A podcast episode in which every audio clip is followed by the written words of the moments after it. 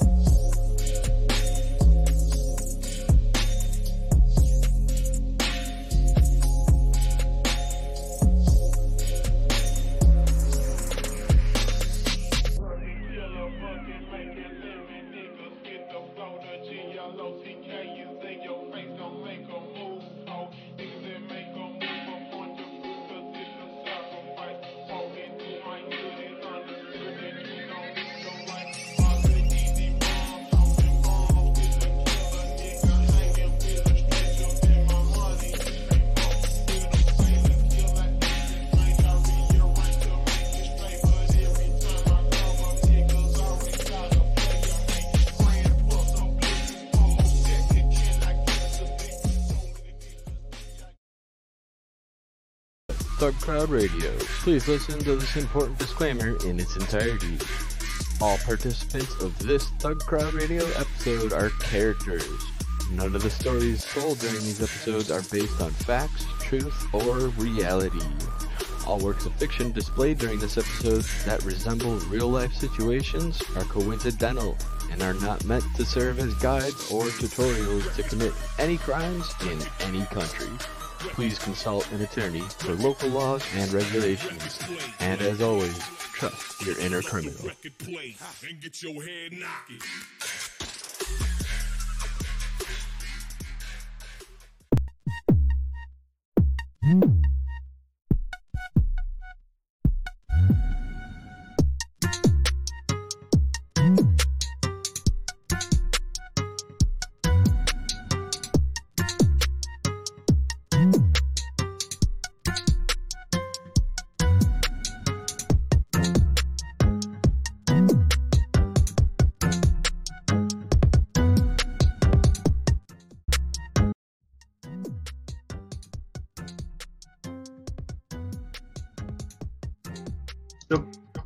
go. Here we go. Hi.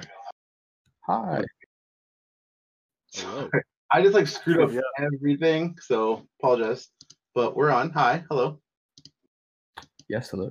Can you hear me? Good morning. Hello. Or afternoon. Hey. Hello to everybody.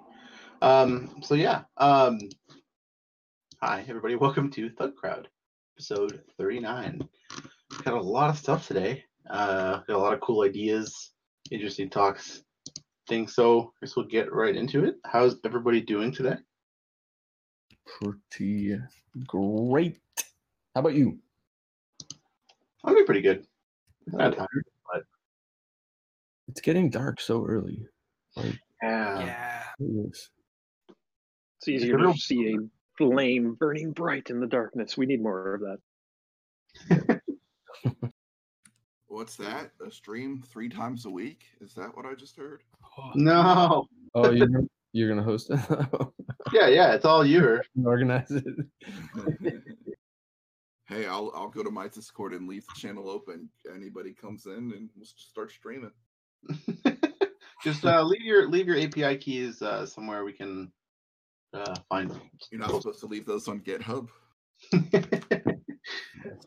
Um, but yeah, so everybody, so thanks everybody for for joining us. We have an awesome show today. We have an amazing guest, TProphet, who is somebody that I grew up reading, um, like his column and seeing his talks and things like that. Uh, so I'm excited to have him on here to talk about phone phreaking and show us how it's actually done. Because if you guys were here two weeks ago, you heard our really sad excuse for trying to blue box, uh, trying to blue box the KKK hotline.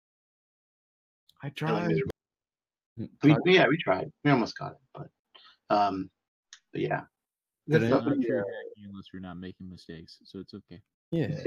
Did No, I'm anybody just excited to have actually, somebody knows what they're talking about here.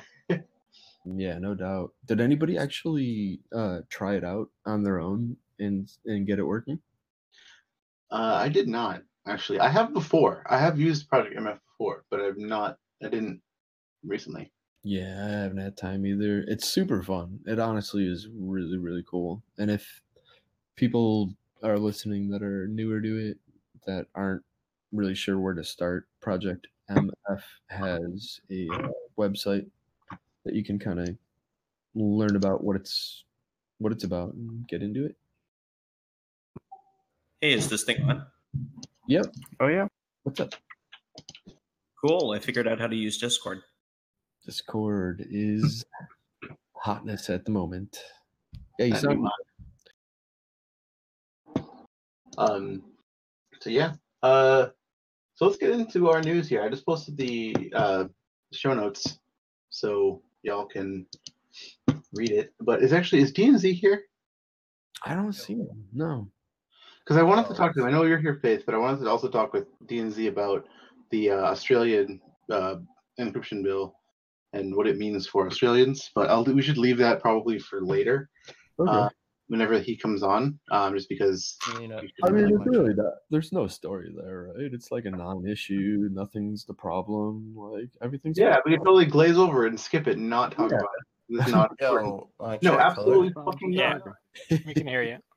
Oh, you got me? Yeah, you got Hey, There we go. We need the Australian accent for it to be authentic. Well, hold on. Let me pull up my Folgers and give me a minute. Um, skip it first because uh, I, I don't know. I don't want to. We'll come I, back I to don't want to go. Come back to it. uh, Yeah, Another yeah. I, I want to have a you can drink it. ready before I start a rant, but I don't want to rant. at the same Alrighty. time. Um, so another Australian news, you can use uh, was it Marmite or Vegemite uh, to uh, power a circuit as uh, the traces on toast. Yeah, some guy made a tiny little pipe, so, like a little piper, so you could like pipe out a little circuit on toast. I don't know what the practicality of this is. Breadboard. I mean, it's it's a perfect. Breadboard. it's a literal breadboard. Yes. It, it likely has extremely high uh, systems across those the longer they get. But that's exactly why they use LEDs because they don't give a shit as long as voltage gets across them. You're, Yeah. you're going to turn them on. So, uh, yeah, you're not going to be driving much in terms of uh, data, etc. Child Oh, screaming. Yeah, cool Okay. shit.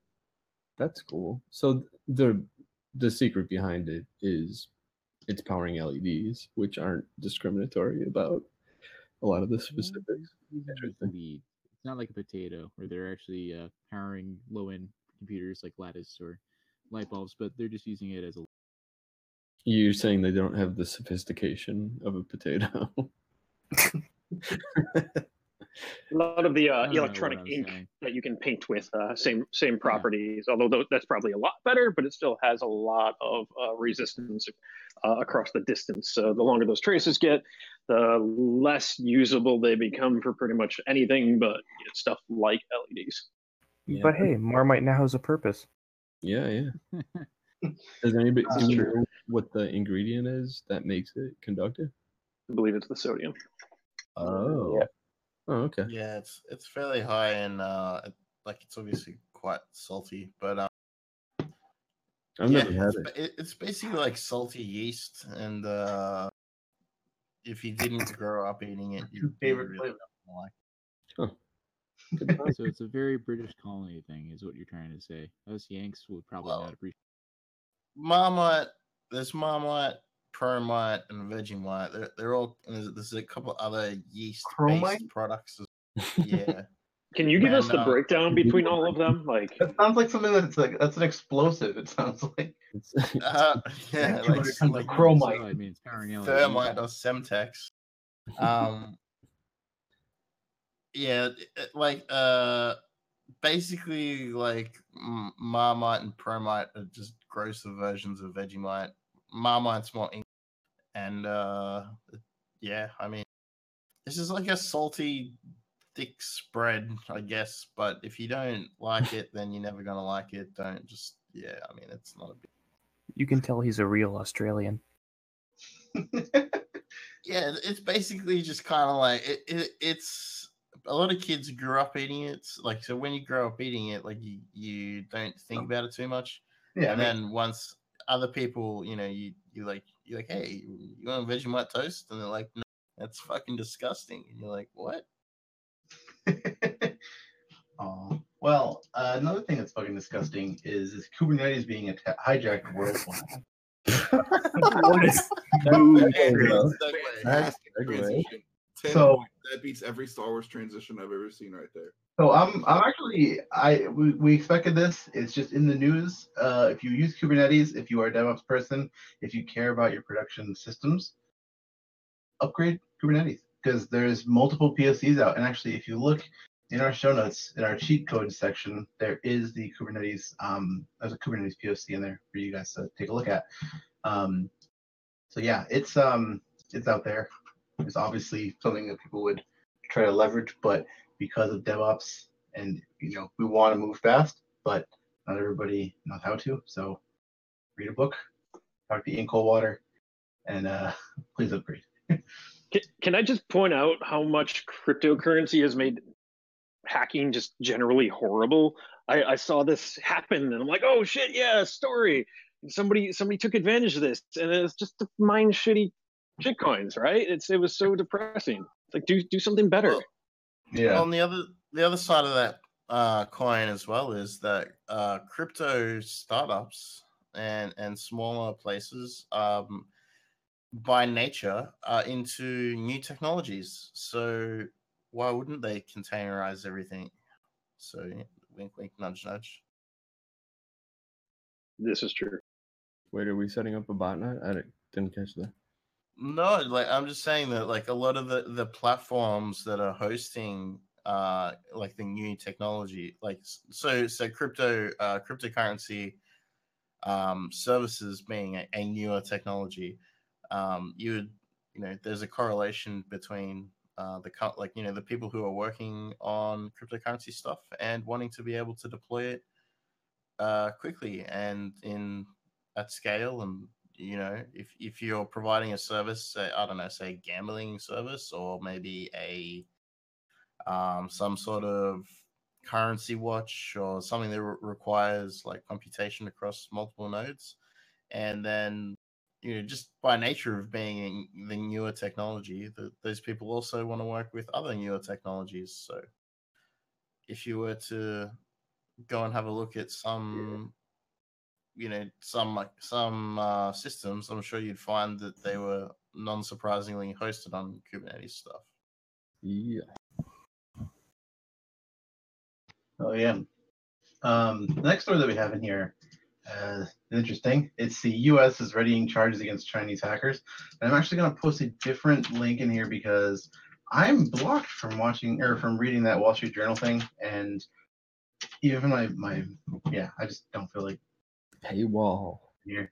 Uh, in Voices Voice, I just posted it. But yeah, this is about uh, the U.S. is seeking is seeking to charge uh, the Chinese hackers who have been hacking MSPs that uh, are related to uh, the Department of Homeland Security and other uh, like defense stuff. So this is pretty interesting. They're Oh, actually- they're, going, they're going after MSPs.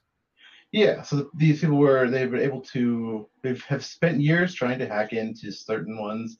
I'm not sure exactly the details about all of them, but they have been attempting to do certain things. We're talking about like SecureWorks and places like that, right? Yeah, like anything that's like providing a third party service to like the DoD, um, stuff like that are are Homeland Security and shit like that are being have been targeted by hackers. Like big surprise, but yeah, they're actually seeking to charge them um, for these crimes though.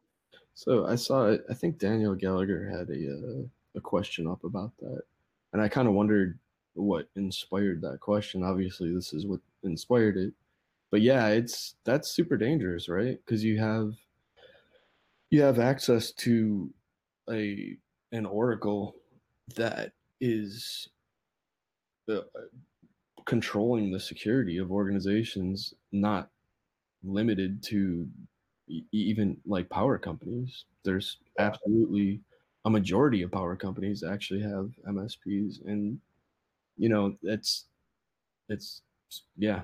I I kind of wonder what what'll be revealed because depending on the level of access and all that, there's Yeah. damage and infiltration that could be done and could still be going on. And and I've seen uh, some MSPs that I won't name specifically, kind of how they work internally and how they build their stuff. And it is not, it's it's just like any other startup. It's not pretty. It's there to it's there to serve a purpose and not with security in mind. Ironically, Yeah, I mean, a lot of them that have like cheap interns and people who are just coming on to be, you know, do system administration work or whatever. But that, you know, they don't really like. It's hard to put into, I guess, put it in someone's head if they don't already understand it how important that kind of job actually is to be a sysadmin for something like that. yeah. It's, well, and and it also comes down to pay, right? Like usually those are kind of lower paying jobs because they're entry level ish. And Yeah. I don't think people understand the gravity of what they actually are mm, holding the keys to. Crazy stuff. No, and I think you bring up a really good point. Uh, sorry if I sound different. I'm pretty sick, but uh, yeah, a lot of people I've noticed with MSPs and other partner programs, you don't always understand exactly what you're doing. You're just, oh, this is X client, and you know the name, you see the name, you can Google the name, but you don't understand what potentially data is actually at risk for these clients or these particular partners or individuals. Yeah, man, definitely. Yeah, so it's definitely interesting to look at, and I think that people should, I don't know, maybe just be aware of this kind of stuff. And if you are working in a, even if you think your job is not mean much, definitely take it seriously because people are trying to do this kind of stuff all the time. Putting it- Yeah. So just as a specific. Oh, I'm sorry. Go ahead, DNZ. I was gonna, I was gonna say like um like a friend of mine uh started working as a sysadmin at a very unimportant uh, contractor um years ago. And when he went in there they were using so soho firewall and some other stuff. And this guy's not a security guy. He's just you know he's just a sysadmin type um but they they do do defense related stuff. Um, it's not very exciting, but instantly the first thing he said is like, okay, well, any, anything you have is now belongs to China, and they were like, well, why? Like, what? Why would you say that? He's like, well, you know, you what you you have a defense contract. That's pretty much it. like, if you have uh, if that's what you do in any capacity, um, you you're probably a target. So, lol. Yeah. The other thing Um, that's just something I want to mention specifically with SecureWorks, I recall. Um, not saying anything others was owned. I like I don't know, but I do know one of the products that they offered was a box that you install in a privileged area of your network that quite literally ran tcpdump and that like to think of nation state actors having that kind of access and control is something that should be on everybody's mind that is security minded because that's freaking nut that's just crazy Wasn't Yeah. it the uh, SecureWorks analyst who ran some payload that he was trying to look into and infected a bunch of Marriott? Yep. Neat. Yep. Well, uh, on the subject of China, um, you know, I actually lived and worked over there for three years and uh, ran a pretty big IT shop for a company you've heard of. And, uh, you know, it's not unusual for the Chinese government to show up and say, we want this box on your network. And you ask what's in the box, and they won't tell you. Uh, and when does it need to be on the network? Like in this specific place right now, basically. And, you know, you don't have any leverage, there's nothing you can do. Um, you know, that's fortunately never happened to me, but it did happen to a Fortune 1 company uh, where I knew the IT manager. Fortune One company. Okay. That's uh the, the box signature signature edition. I mean, You know- it, it, they're trying that stuff in Australia right now, right? They're trying to put these mystery boxes on our 5G network. They're not going to tell us how they work. They're not going to let us look inside them. So, Well, Australia is even worse, man. Like they just passed that crazy law that deputizes every Australian developer to insert malware into software they're working on on behalf of the uh, Australian government. You know, the only logical response for any company that isn't Australian is to immediately fire all Australian. yeah i think uh, uh, dnz have you had a chance to have a few drinks are you are you okay to talk about it because it sounds like something Uh, we should talk about Uh, yeah, but let's just let's just can we quickly just go? These n- next two topics Yeah. are also China All right. related. Let's stick with So, China next- thing. The next one, back around. Hugo Rest, Huawei's global chief financial officer uh, in Vancouver. So this one is interesting too. Um, there's not really much information about it. It's just about some violating sanctions uh, relating to Iran and some other com- other sanctions and stuff. But there's not really a lot of info about it. Um, does anybody know anything more about this story? Because this is been Yeah, around so basically, this one is um, the TLDR is that they uh, that there's sanctions on sending certain uh, hardware over to Iran. So what they did was they created they knowingly created um, subsidiary companies and basically just sort of like uh, side channeled products through Yeah. to to that country. Um, so they, they specifically um, did some shady to to bypass sanctions, which is what this is really about. Um, well, HS HSBC are implicated as well, but um, none of their executives have been arrested yet. So, um, yeah, it seems Well, politically. I think yeah, it's definitely there's. I think it's a, a bit of the case where um, Huawei are very controversial right now. Um, the fact that you know we've talked about the the five G Australian rollout has them banned. The five G New Zealand rollout has them banned, like as in infrastructure, not as in handsets. Um, so and the British Telecom are also pulling them out, which came from um, uh, some some big dick at uh, MI6 was, was was for for uh, British Telecom. So they're pretty controversial right now, um, and I think that's a lot of a lot to do with the arrest is is around uh, that as well. So HSBC don't have that controversy controversy around them, so that's probably why they're not copying as much flack, I suppose. Forget who Did you see was, the um the Apple came out? No.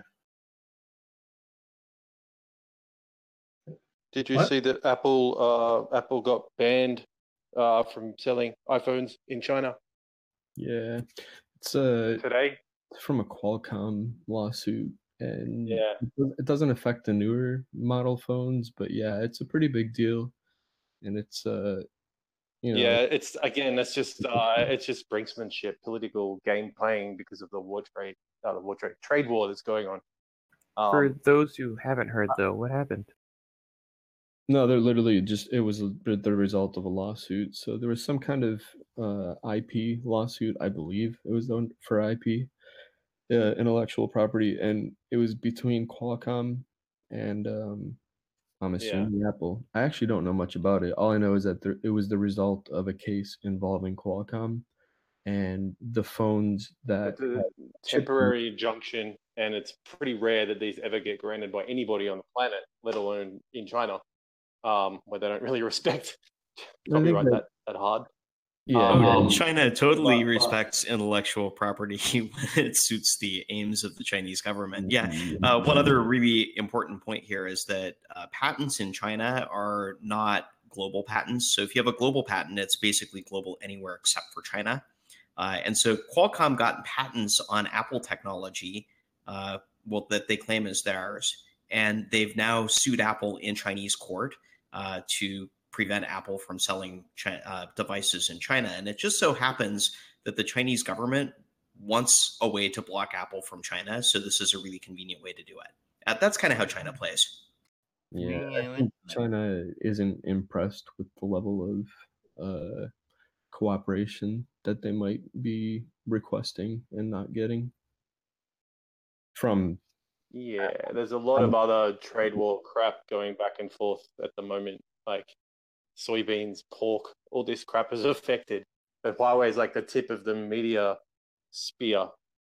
Um, Yeah, God knows and what's it's it's behind like a coordinated attack from the Five Eyes Nation. If you look on the in the media of any Five Eyes Nation right now, there's front page Huawei update. Yeah, I think if you have a Oh. look at the kind of things that um China own in Australia, like uh, parent companies with, infrastructure, and in return we buy a bunch of stuff from them, um, like steel and other things that run the building industry. You know, there's like a lot of different uh, complexities that have been set up with uh, Australian trade agreements with China. So it's it's pretty crazy. Um, but I think some of that power wants to be relinquished by both sides for different reasons, but not really. But everyone's just sort of dancing.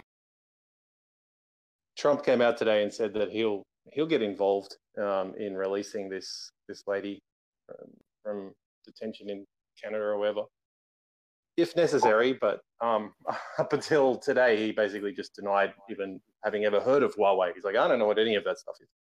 Leave me alone. I mean, I, I actually sort Um, of believe that he has no idea who they Hell are. yeah, uh, maybe. Trump thing. Yeah.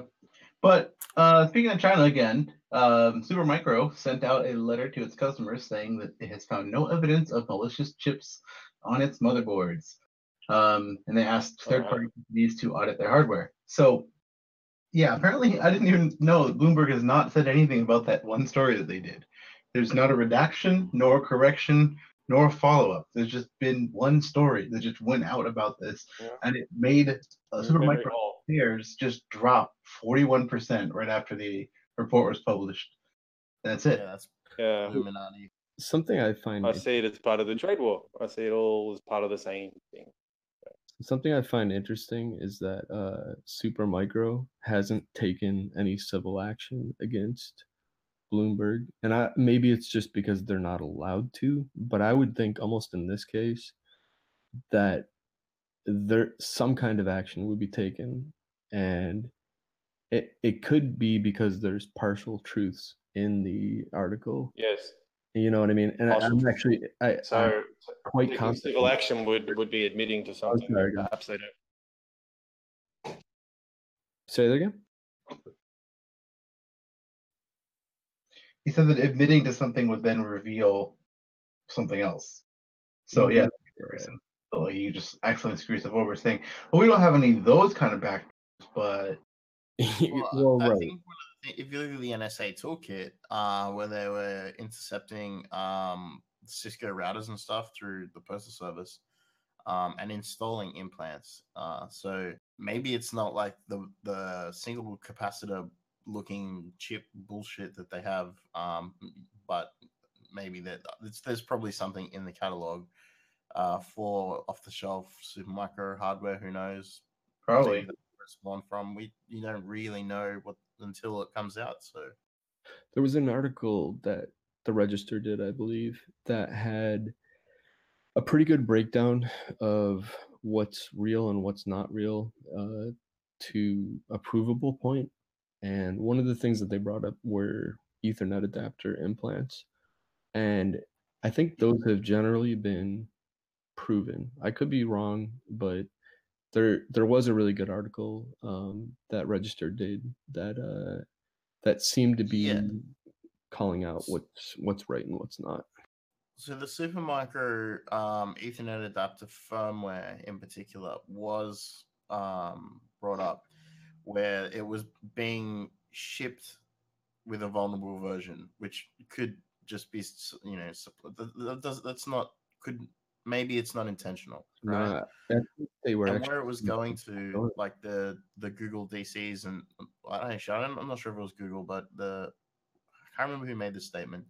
Um, but they were saying that like as part of before any deployment, they upgrade the you know the EFI ROM, they upgrade the firmware of the Ethernet adapter, and none of their stuff's affected because they you know, responsibly patch their shit before they put it in the DC. Yeah, Uh, it's a crazy case. I, I think the other really the thing that sticks out to me about it is the companies that came out against it, Amazon, Apple, etc., um, came out against the article in such a public way that I've never seen anything like it before. Like it's it's it was odd to me just how vehemently everybody denied it. And the tinfoil hat part of me kind of says, well, that's really strange. Why why is that happening? yeah. Um, next story here. Um, interesting is Google is going to shut down Google Plus four months early after a second data leak. This is getting ridiculous. Um, they, yeah, they, there was uh, the developer API that people had access to, another developer API, um, and you could access private data. That was like private posts, which is not that interesting, but everything that's like Google Plus is tied to all of our Gmail accounts. So it's just like everything that's been shared within the context of like your Google Plus persona, which is like your, you know, whatever picture and name is on there uh, is attached to that. So I don't know what the actual full scope of that actually means, but it's yeah, they're I'm glad they're shutting it down.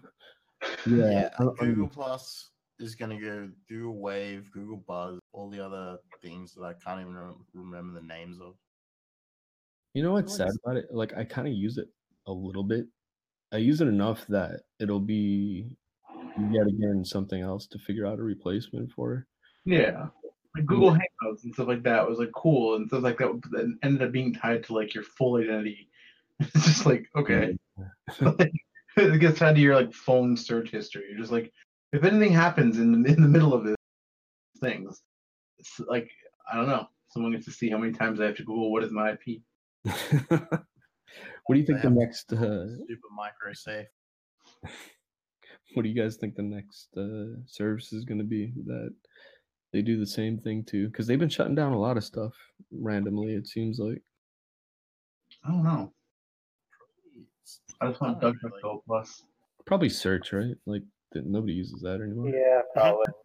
No, there's, Oh, there's a bunch of services they have like uh, Google, um, like the personal homepage stuff, the blogger stuff. I feel like some of those uh, platforms are probably used a bit by specific people, but in general, most like if if if you say to somebody like, or somebody says to you like, "Hey, where do I start a blog?" You're like, "I don't know, Medium, whatever, go there." So do You you don't, think? you, you don't instantly think like, "Oh yeah, Blogger that's owned by Google." Is but is oh yeah, that's right. They do.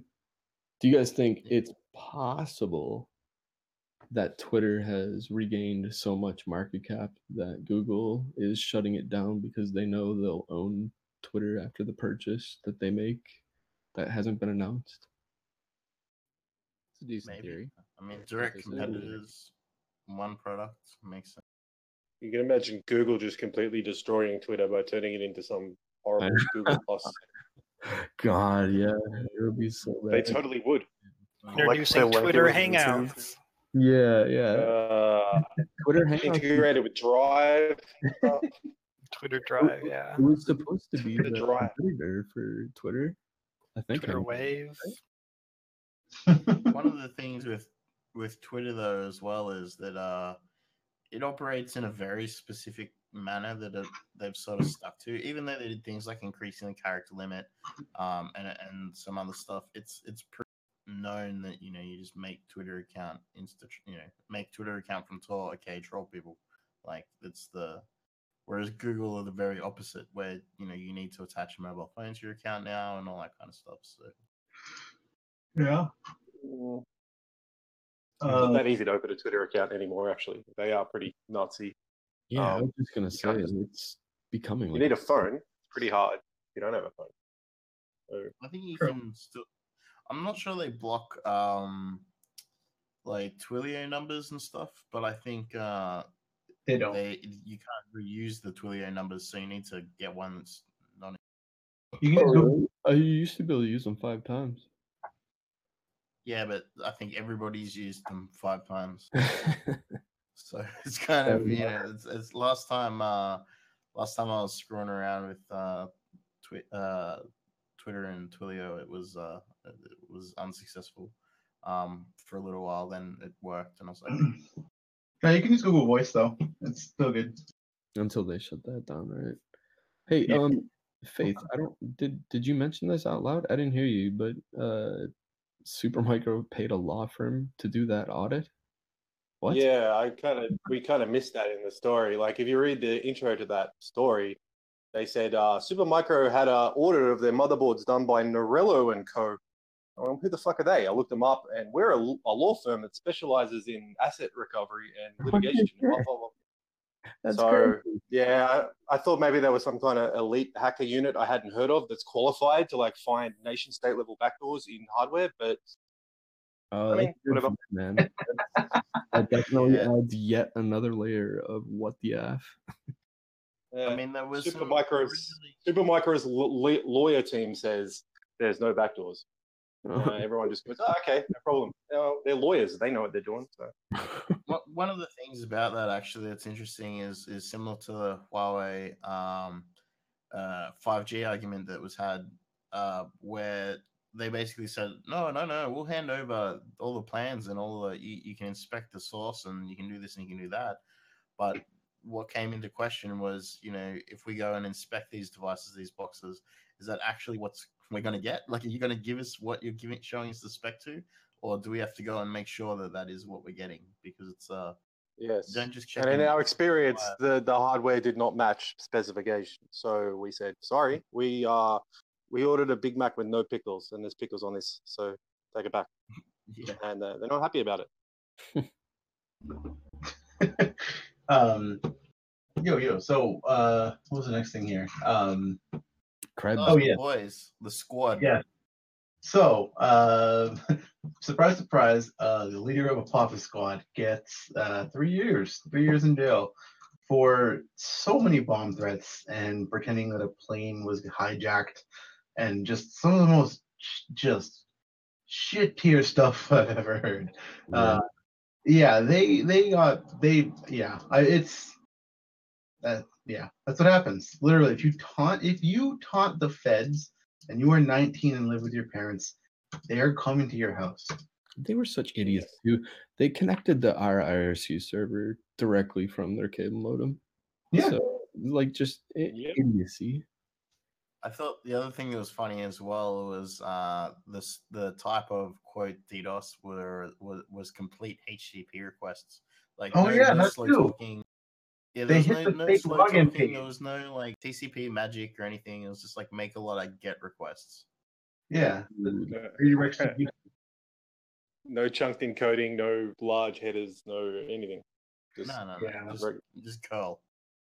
nice. the curl for loop. It was good The stuff. oldest hacker tool. Well, we tried our best. We tried our best with that kid. He didn't listen. So, so Yeah. Right?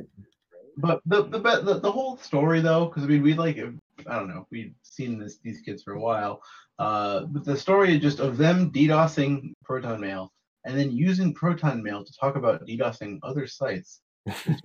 Incredible, incredible! Like especially because they clearly weren't taking the proper precautions. If you're doing this stuff, get a VPN. You can set up an open VPN for free. Or at least of get on a VPN not owned by the company you're attacking.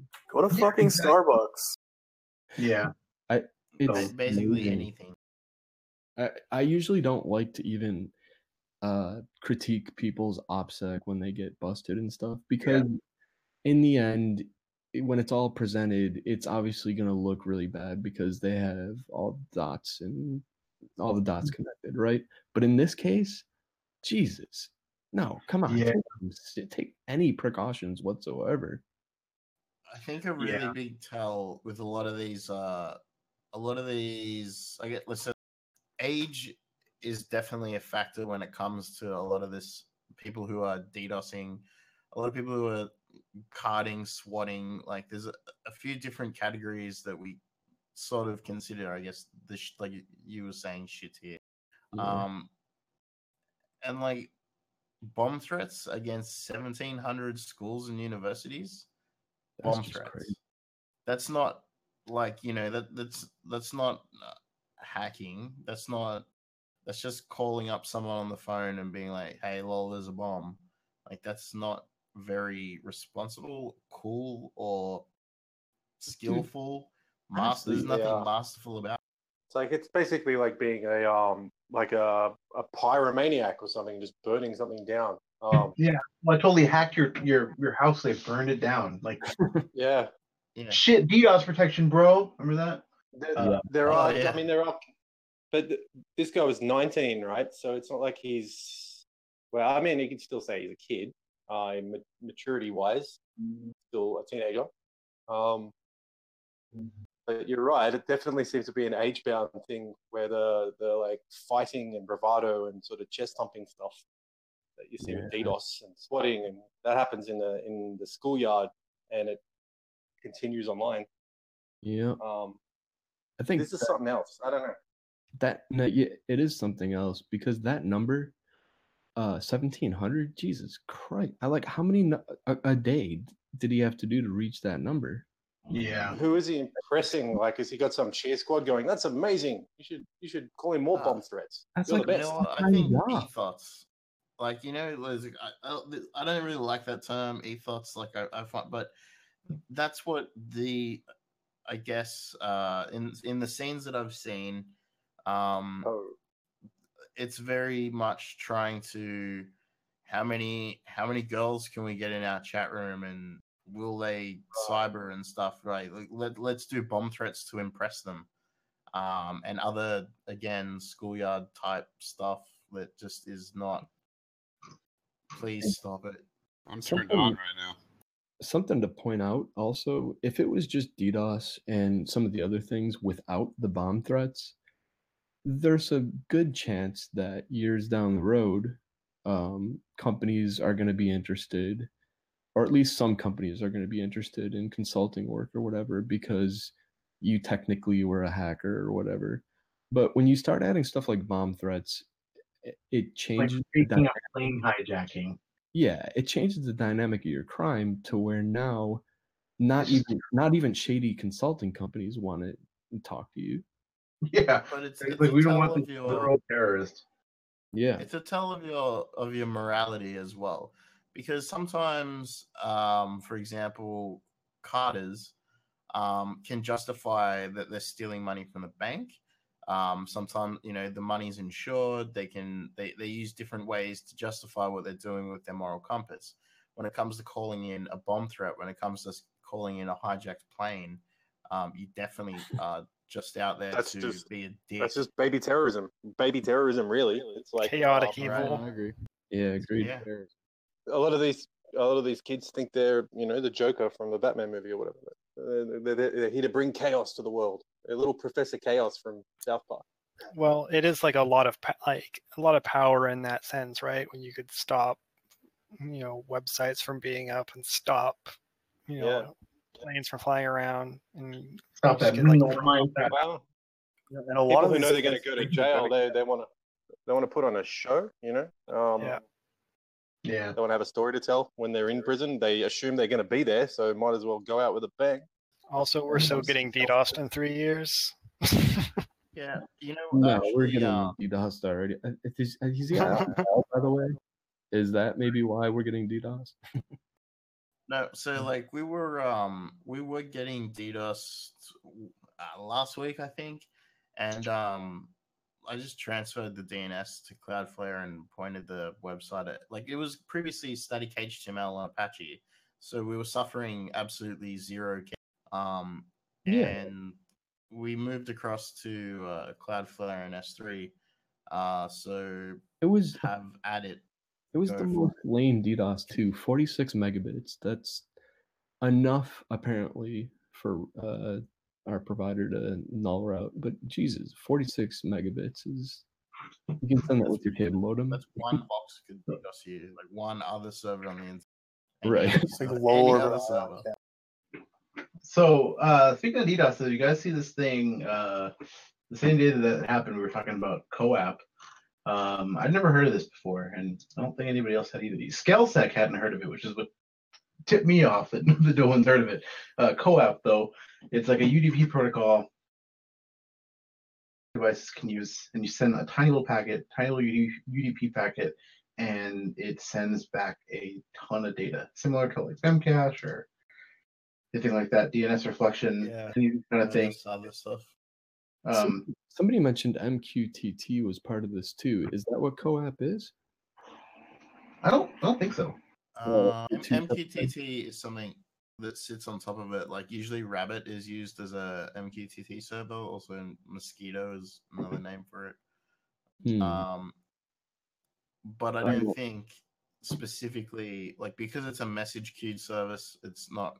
Uh, it'll ensure delivery. So if MQTT is handling CoAP, um, it'll just ensure that the CoAP um, packets delivered and then later amplified, which is pretty. Oh, okay, that's interesting. Yeah, I, I saw I saw an article with them mixed together, and I, and I couldn't understand the link. That's cool though. I find these things fascinating. Like, do it up. Find some new ways to DDoS stuff. It's interesting. Remember, um, Errata Rob did when he was working on on Mass Scanner, uh, UDP stuff. He was he, he wrote a couple of articles about how he was getting random amplification coming in over UDP, just sending garbage to random hosts on random ports. Um, Yeah. Or, or, or null payloads, just just uh, just a header, UDP datagram, and um, he'd start getting packets coming back from other networks and stuff, and he he tried again, and it happened again, and he just kind of mentioned it in passing because I think some of those networks were government or infrastructure or something. Was that tied? I wonder, did you see anything like that in your adventures, Dan, in UDP scanning? Did you see weird? Um, Yeah, definitely. looking for it, I suppose. I can't remember which IP protocol it was, but the one little Perl kind of IP fuzzer that I have, uh, yeah, it would definitely, it would do some wacky things, especially with IPv6 and encapsulation protocols. So there's a way more stuff Probably. out there that hasn't been discovered. That'll, Like if you just blasted a, a payload with the character one or zero in a UDP datagram across entire IPv4 space, um, I guarantee some things would be responding to that and probably sending you traffic back, going, "Yes, I'm okay, I'm alive. Here's my serial number." That's actually what um so uh part of the 3G backhaul bush thing, those routers that I hacked ages ago, um there was a that's what it was. It was a, a random UDP port listening for a specific um Keep Python alive. pickled and when you sent it data, it responded. And that was, you know, unfortunately because of pickle and other things, the problem was actually RCE, not just some reflected thing. oh wow. Um, but technically, if it didn't have RCE, if it was just responding with the type of data that it should expect, so there's um the default operation is ping. So if you sent it an incorrect payload, it would give you the ping result, um, which was uh like so an incorrect payload is opening the UDP socket and then closing. Well, sorry, not opening UDP, so sending anything to the UDP socket, and then it would respond with the ping. So technically, like that yeah just thinking about that right now like that that would work in that sense That's really cool. Yeah, these these things are fun. Uh, when did uh Rob do that? By the way, Faith. Uh, I can't remember the name of the article exactly, but it was like fun with null payloads, UDP null payload pay- payloads. I wouldn't mind doing find that. I think that would be really fun. Like, uh, yeah, I've kind of wanted to always explore it, but it's a matter of time and like prioritizing stuff, right? Uh, hey, and and also finding finding a host that will actually allow you to do this for more than a couple minutes at a time. Ooh, I have a host now. Yay! Yay! Yo, so speaking of, uh, I forgot what my little transition was. Speaking of, of you, I guess Dan, um, we have like a couple of, uh, what's it called? Only a few minutes left before the uh, we do our main talk. We should get into the two important stories of the day. One is the Australian bill, but I wanted to go over what you found today um, into um, uh, Joseph Cox heard about it.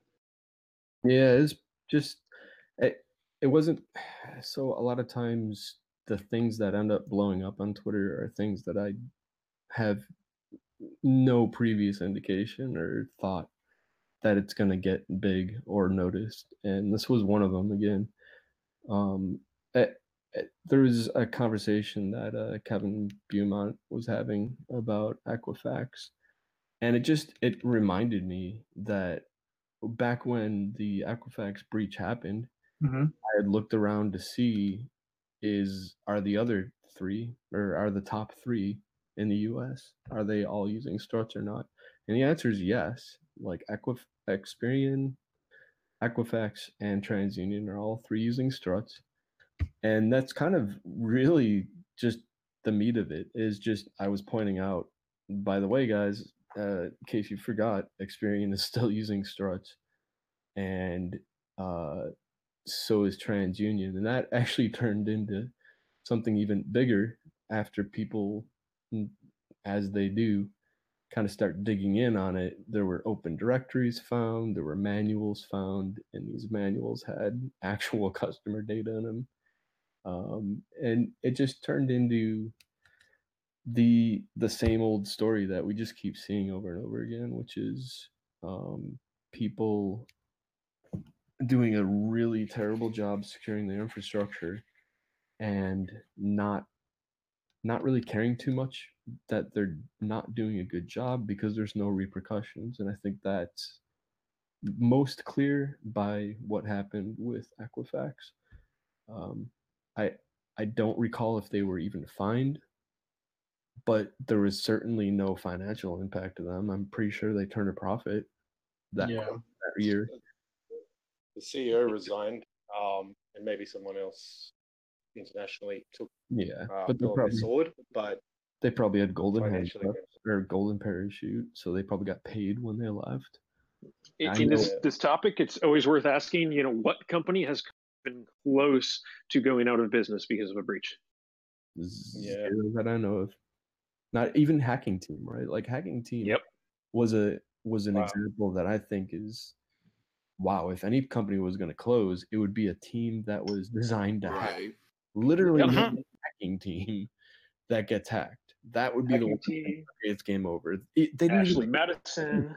they didn't even Yeah. change the name. It's still hacking team. yeah, Well, to me, Yeah. Uh, to me, the whole hacking team thing, because I had a discussion about this recently. The fact that you're right, they didn't change their name, they didn't have a repercussion beyond, you know, maybe a slap on the wrist. Maybe they don't work for a single government agency or government anymore. But uh, you know, it's it's almost it's almost also the market's fault, right? Like the fact that people are still freaking hiring them. Like I I I thought they would. I thought they personally. I thought they did go out of business. I go back and look it up, and no, they still have government contracts across the board, Yeah, not just with. U.S. governments and other, but you know, other governments too. And it's like, are you kidding me? Like, what? So let's let's all just throw our data around. There's no recourse anymore. It's too bad because it, it it there's a there's a certain amount of uh, people that are jaded, especially people that have been in the industry long term, especially on the blue side. There's a certain amount of just a, a point where you get jaded to everything, or at least you get a little negative about things. And it like seeing stuff like this continue to happen over and over again doesn't help at all. It just doesn't. But yeah, no, that it at the end of the day, I have nothing to uh no evidence that Experian or TransUnion's been owned other than the fact that they're using struts and in my mind when you're using struts there's a pretty good chance that somebody's been inside at some point. I think just the uh, some of the screenshots that were shown on Twitter that other people had found of open directories with uh, source zipped and stuff like that. That's that's a pretty good indicator that you know it's probably not to be trusted. But um, yeah. Uh, I wonder who does their penetration testing. They, they must use uh, Nardello and Co. The same guys as Supermicro. Oh, one of the one of the guys that was doing a really good job, and man, I wish I had his at to give him a proper shout out. But I, he was finding burp save files in the freaking directories. It's amazing. Oh yeah, I saw that. That's a good sign. And Cool, Burp was so- writing to that. do we Yeah, uh, at minimum was writing to that. we want to spend five minutes talking about this Australian bullshit? It's bu- I thought it was I thought it was a good thing for everybody. Yo, hold on. Did you have enough drinks? CQ Networks, by the way. That was the guy. That was Yeah. the person. Who found Yeah. it. He found like remote code execution, like vectors, like some safe. it's like like endless. He Yeah. cleaning it up. He did a fucking amazing job. Everybody should follow him. Hell yeah. All right. So you want to do your rant about Australia now? Very quickly. Oh Jesus Christ! What the fuck, man? So, uh, basically, the premise of this bill uh, is that it it was rushed through before Christmas, just in case there was a terror attack over Christmas. Um, that they could say that it was through, and there was very little opposition from um, the independents or the the opposition to the government at all. Um, and everybody sort of shook hands and agreed and said, "Yep, terrorists are bad. Push a bill through." Um, what you're reading in the news probably is mostly bullshit. Um, practicality of it is just through the floor. Um, no, no, it's not a bill that says everybody in Australia is not allowed to use um, an encry- encrypted messages. That's bullshit. Um, basically, like, what it's trying to achieve is that individuals can be um, targeted as part of whatever and through like ab groups and, and other ways of, of pushing out things they can uh, the, the government should be able to push out um, methods to break end-to-end encryption. So there's some some specific stuff in there about um, carriage operators and uh, not introducing systemic weaknesses into the network. So that basically means um, you can't you can't downgrade the encryption on 4G or 5G or whatever. Like that's that's where they're going with that. That's the intent. Um, but you can target uh, specific people, and you can make requests to uh, telcos and and other um, software vendors that ship encryption to introduce specific um, flaws to be to to for specific use cases. So not a blanket version of Signal that goes out to everyone in Australia that, or Telegram or like. Can you imagine if if they said, "Hey, Telegram, can you give us a backdoor version and sign it and put it on the App Store just in Australia and just serve it to these people?" Like Telegram would tell them to you know get fucked.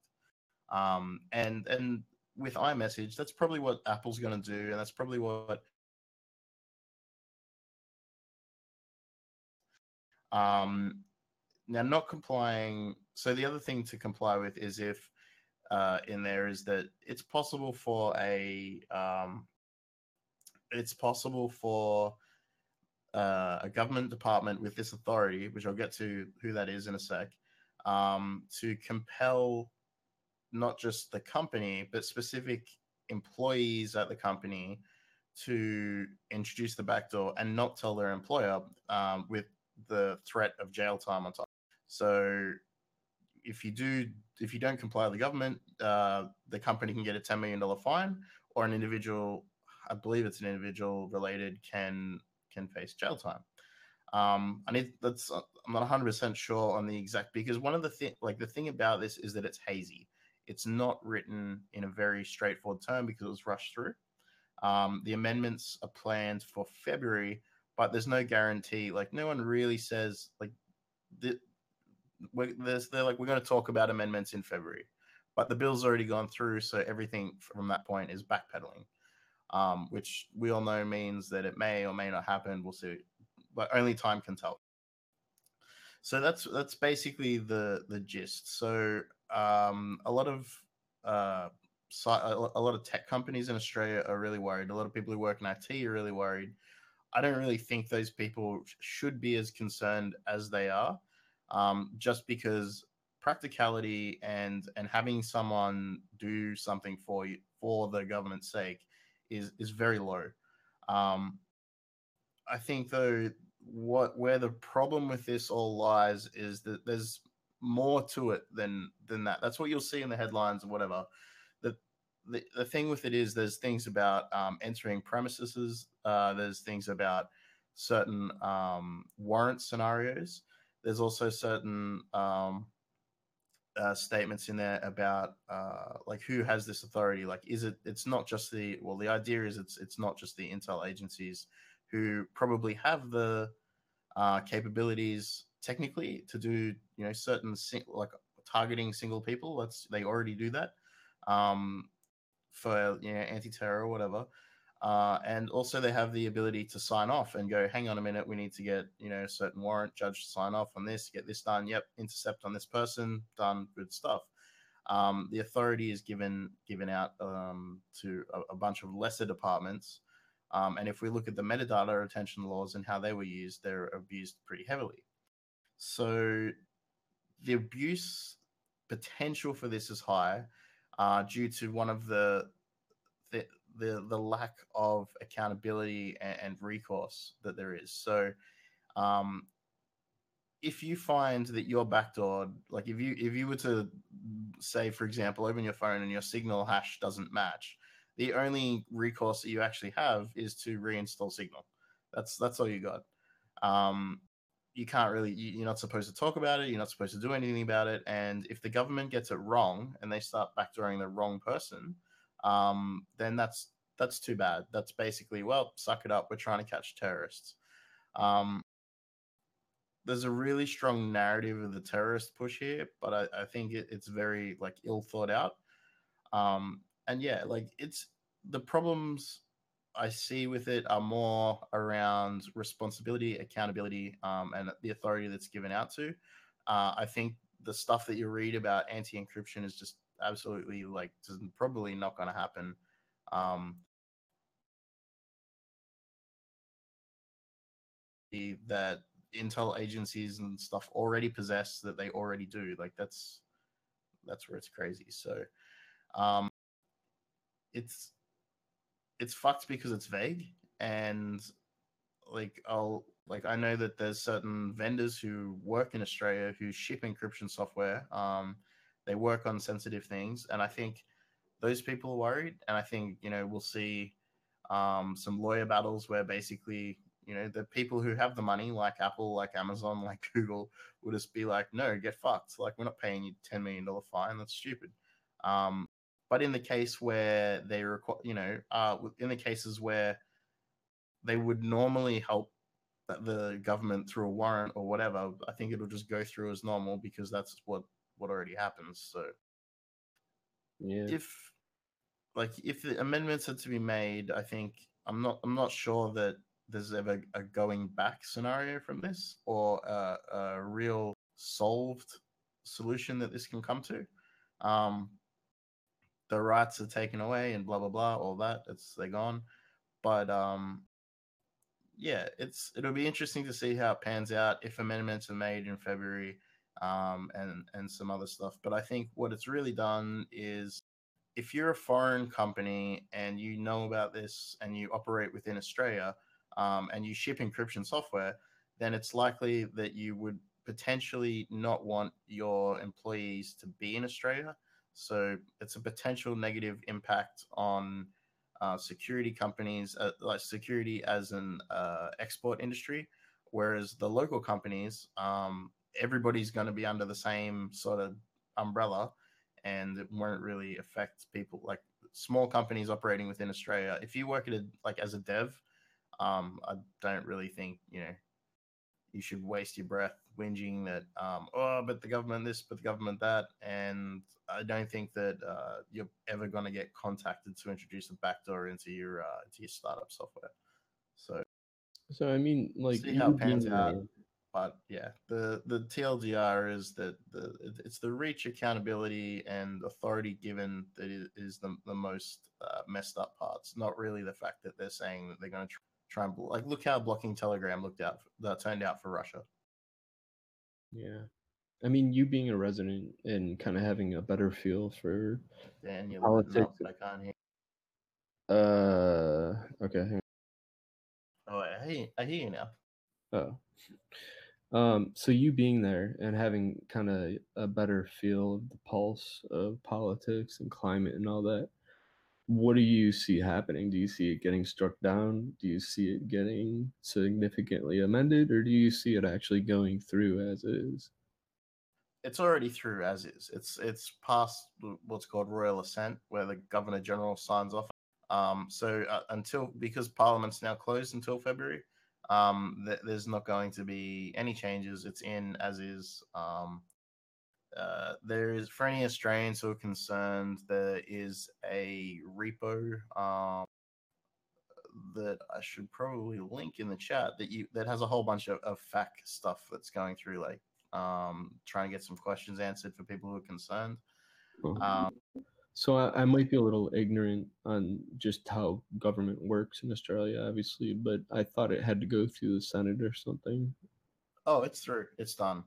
Oh, oh, I thought it was only in This the is House. in. This is a. This is re- this is a real thing now, and what it's like. So the the final step after it goes through the Senate is the royal assent, where the governor general signs off. Oh, that's amazing. Yeah, that's really quick that they did that then. That's that's insane. That's totally nuts. So one of the things is that the opposition leader, Mr. Bill Shorten, he uh, basically the, the gist is that he, if a terrorist attack had have happened and, and he opposed this bill over the time Parliament was closed, he would look like a real fucking jackass. So uh, with all his courage, he, So instead, he he looks like a didn't- jackass now.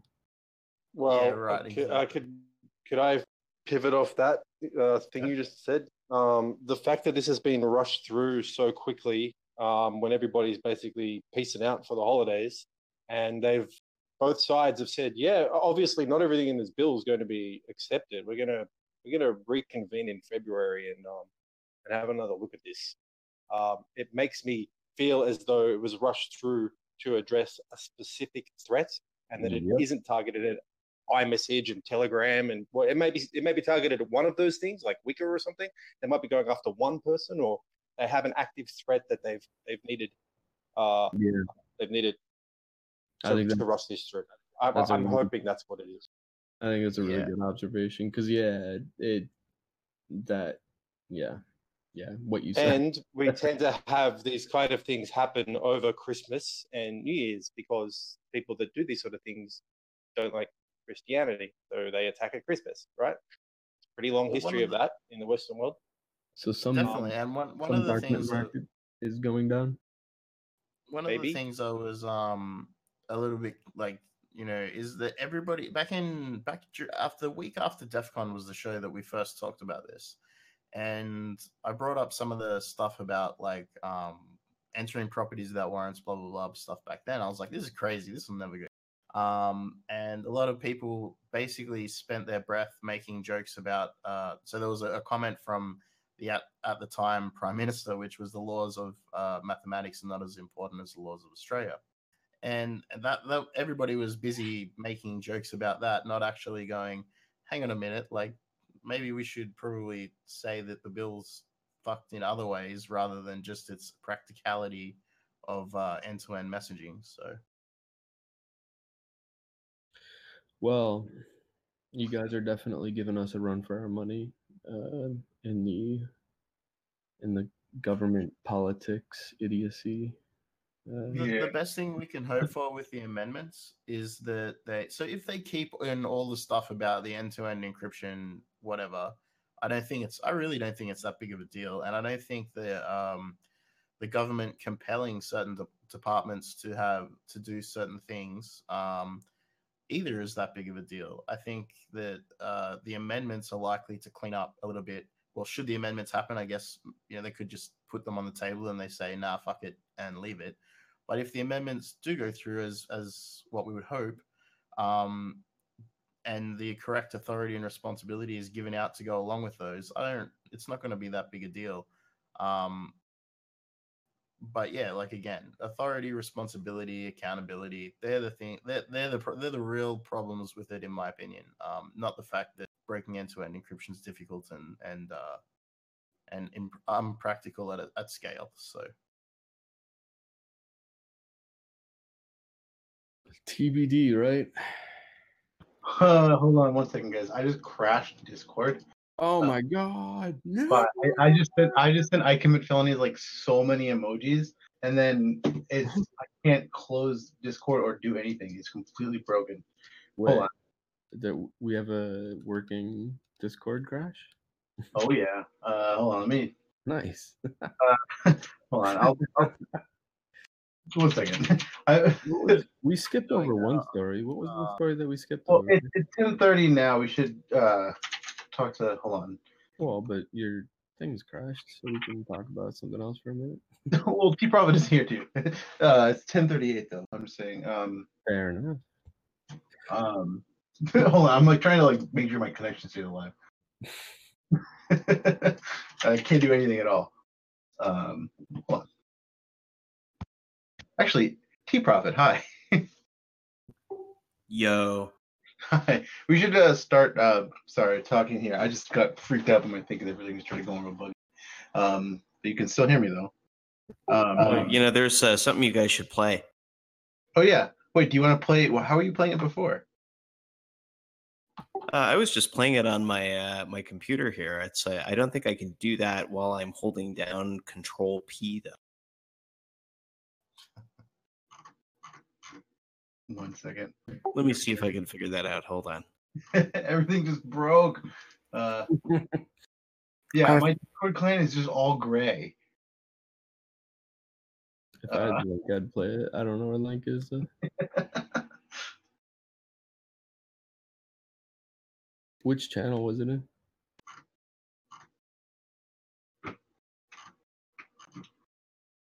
Uh, in Pet Zone. Oh, okay. Here we go. Ready? Yeah.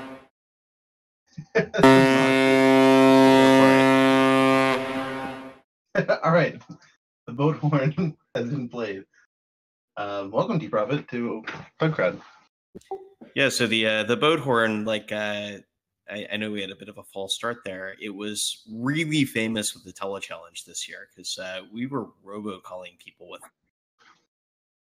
Hell yeah. And just uh so to to kind of introduce that, that's uh that's the tele challenge from DEF CON. And uh, Yeah, that, that's right. We we run kind of like a telephone CTF at DEF CON every year. Right. That's awesome. And as far as I know, it's the only I think I think we talked about this. It was it's the only freaking CTF that exists, right? As far as we know, yeah. Yeah, so that's badass. Um yeah, you guys you guys consistently put together uh great CTFs. Um this year was no exception. Um I I don't know how many people on the stream got a chance to participate. I know participation was lower, I think, than expected because I think a lot of people were uh, either uh, not realizing what was going on with it.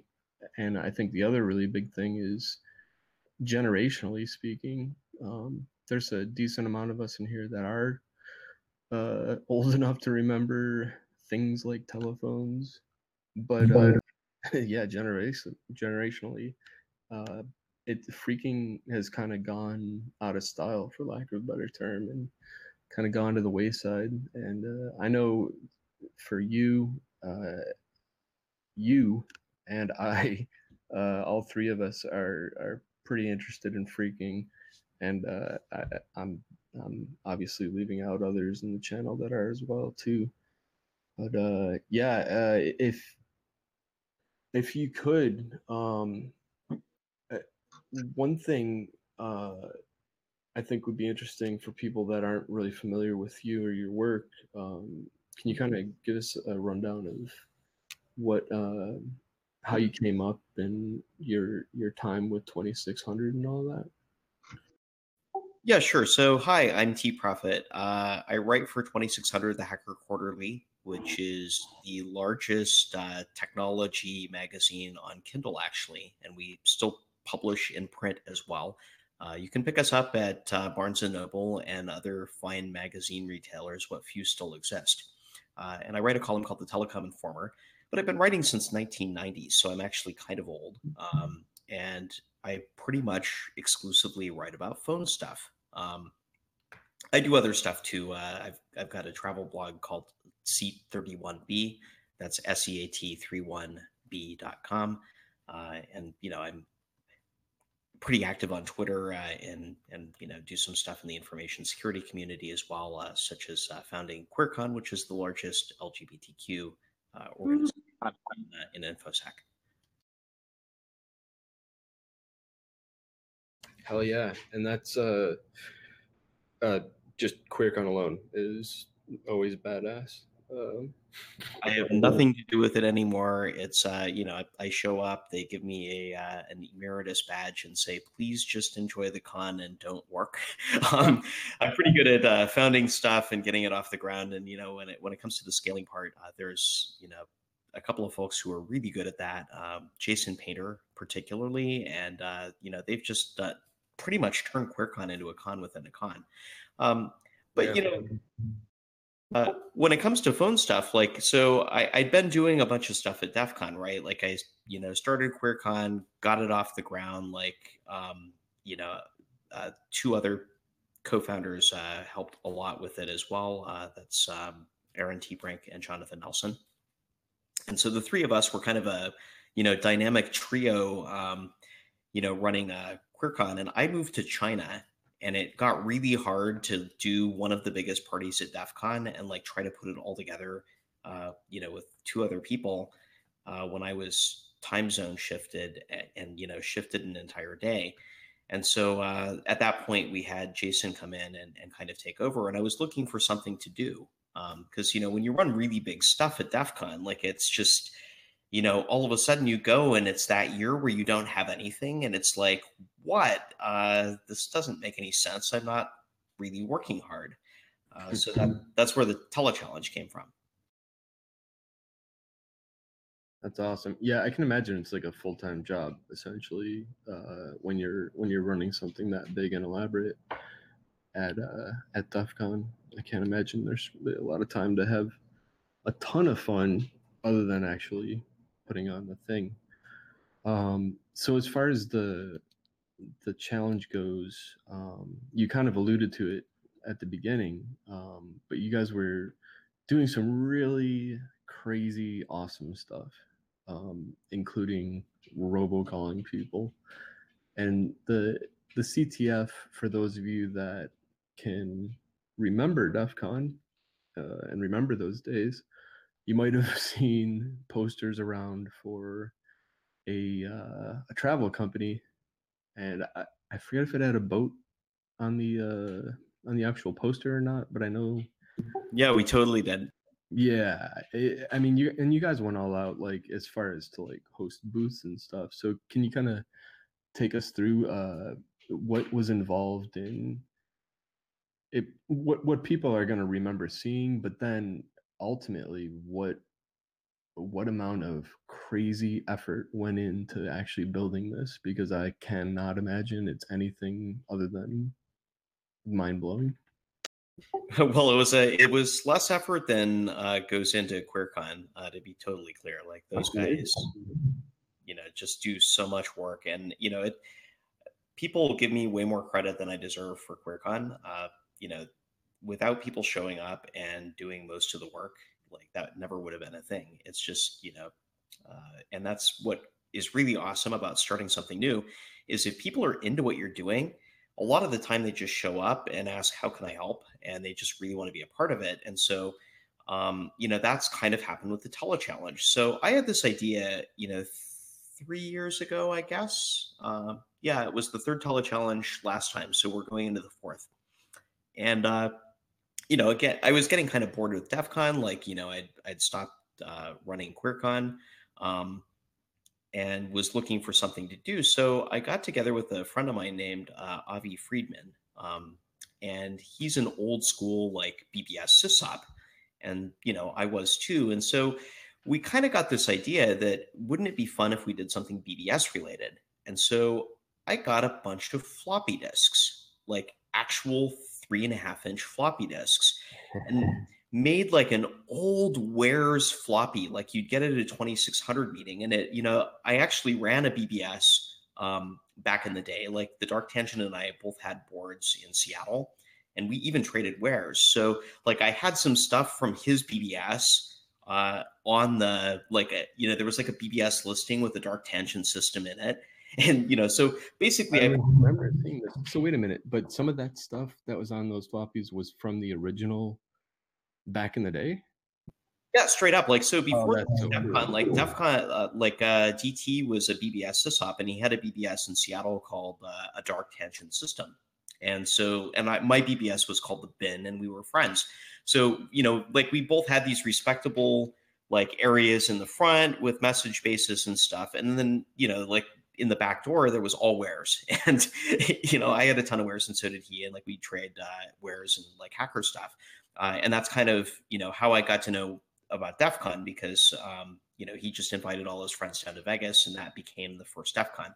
So yeah, like I went and dug through like all my storage and found an archive of like some of this old stuff, like these old you know like old files from uh, you know back in the day, and made a bunch of BBSs. Uh, like I made a bunch of uh, floppy disks, kind of like you would get at a 2600 meeting, because you know back in the day you'd go to a 2600 meeting and people would like hand out floppies and sometimes they'd be full of viruses like just to mess with you. And sometimes there'd be awesome stuff there too like uh you know Mucho Maas and like minor threat would show up with you know the latest build of ToneLoc sometimes uh, at the 2600 meeting they went to. Uh, so so the uh like the first year of the tele challenge and i just really want to set the stage for where this came from and, and we'll talk about like what we did last year but um you know i basically uh, found people that looked like they were under 25 and it might be their first DEF CON. And uh, you know, I asked, "Are you under 25? And is this your first DEF CON?" And if the answer was yes to both, I just handed him a floppy disk. So DEFCON 101, by the way, just to add that real quick, right? That's yeah, exactly. Like I, I went to like DEF CON 101 and also to the uh, the merch line. So like DEF CON 101 was on Thursday and the merch line was on Friday. And so the thing is, like, I also made sure there were only two floppy drives in Las Vegas at Fry's because I was kind of a deck. Um, you know, I wanted to encourage people to like, you know, share and talk to people kind of like we used to do because like everything's, you know, so competitive. There's not like a lot of collaboration anymore. Uh, and I even got my friend Tim in on it. Like, so he's one of the two people behind uh, ToorCon, and uh, he was working uh, with uh, Unix Surplus at you know at the vendor booth, and they had a ton of floppy disks, uh, floppy drives as well. So anybody who came by with a floppy disk and asked to use a drive, they made sure there was one. So there were ways to read these things, and you had to figure out how to like decompress an ARJ archive uh, in DOS um, you know, and read through and solve a puzzle. And where that puzzle would lead you is a social engineering challenge. You actually had to call me and social engineer me into giving you the number of the BBS. And so, you know, if and you needed like, you know, basically some some information from the puzzle to be able to social engineer me successfully. So like if you didn't do a good job at it, like I'd say, you know, screw you, Fed, and hang up on you. So, Um, uh, did you have people doing the whole? Uh, I, I just lost my BW, my BLT drive just went AWOL, and The good old, good old from hackers. That's funny. Yeah, surprisingly, no. Like people were really terrible social engineers. um, you know, they're like, and that's the thing with like hackers now because you don't actually have to do stuff over the phone. Like we're all using Shodan and you know, like to to probe stuff, and like we've all got Metasploit. You know, if it's not on the internet, it might as well not exist as far as hackers are concerned. But there were a couple of teams that actually solved the puzzle and they figured it out. And like you had to literally go to the Alexis Park, which hosted DEF CON for like years, and they know what hackers are and they don't like us. And you had to like figure out how to jack into a phone, like which looks shady as hell there, being an obvious hacker during DEF CON. And you know, if you managed to do that and dial into like the BBS, which was in Rickson's room, uh, and you know, like GoonCon was over there, by the way, so a whole bunch of really pissed off goons would like go after you if you tried a physical attack. Um, then you could like get in, uh, and like the board was actually the bin. Like it was an archive of the board. It was all just as I left it when I took it down. Uh, you know, including like a bunch of old messages that were on the same uh, Echo Mail network that I, you know, DT and I shared. So you could, you know, read all that, like all those old posts, and like download some old wares. Uh, so it was really like just wonderful to resurrect it. And uh, you know, we had a couple of teams that actually won and at the time uh, it was called the Telephreak challenge because i was working with uh, with Telephreak then. Uh, and the prize was uh, an invite to the Telephreak party which is the hardest thing to get into at def con pretty much. Um, and we had a few people solve it. So that got me inspired. It's like cool if you know we do an old school puzzle challenge like using you know older technology like you know and essentially it was like a ctf right it was just there was a social engineering component and a puzzle component and i really love puzzles. So uh, you know i got together with uh, my friends lacutus and lion the next year and we did the first tele challenge. Uh, and that one um, basically was uh, you know the first time that we did just like a completely phone based ctf so fast forwarding to last year uh, we sh- so one of the things about the tele challenge is you, you know if you you might remember that you know, you got a floppy disk, no context at all. You had to figure out that it was a game, right? And that's what we always do with the tele challenge. Like it, it's, you know, we kind of do, um, it's a puzzle inside of a puzzle. So it's not, it's not something that's widely advertised as, "Hey guys, check this out. We're going to be doing this thing. Here's here's exactly how you can get on track to participate." It's low key, and you have to figure it out. Yeah, exactly. I mean, you know, some dude dressed in a sailor suit like blasts you with a boat horn out of a bullhorn and hands you a flyer for Red Sea cruises to Mogadishu. Sounds legit. That's kind of weird. I remember that, and I had no idea what that was about. oh wait, you, you Pike, you uh, got one? No, I just saw the dude and just kind of just went went forward. Yeah, same. I was saying the same thing, is that I didn't realize it was a, like, damn it, like I should have just done it. I that so unanimously everybody, even people at DEF CON, when I'd I'd see them in the escalators walking by, they'd be like, "Hey, did you see that thing? What the fuck was that?" Like nobody really took the time to actually dig underneath the surface, including us, to to uh realize that it's it's a game. It's an AR kind of game. Um so yeah, it, it's I, I, like that component of it. I just think it it probably cut into the participation a little bit uh, for last year, especially for how awesome it ended up being. Yeah, it totally did because hackers aren't perceptive. They don't pay attention to anything that isn't completely obvious. Hackers don't hack anything that they can't hack with Metasploit, and they don't find anything that can't be found through Shodan. And so, you know, what we proved by doing this, and that, you know, I'll, I'll like bitterly rant a little more, but you know, uh, I'll just kind of like walk you through the the challenge and like how it worked. So we showed up on Thursday as Red Sea Cruises in character. We were wearing like we we acted like a street team, and I learned how to do this because I, you know, one of the companies I founded is Cuddly, a dating app for geeks. So we uh we basically like learned doing that, like how to promote something, you know, like out in the real world. And what you do is like make a lot of noise and hand people flyers and like put something, put your brand in their hand is is basically what we say. So you'd get a cruise flyer. It was professionally designed by Pinguino, by the way. Uh, and you know, basically, like if you looked at it, it was like just a little off because it totally looked like a cruise company. Like we showed up looking like a cruise company doing a promotion in Vegas. Um, but you know, the flyer was like a little weird. Like there's no website. You know, who doesn't have a website these days? There was just a phone number on it.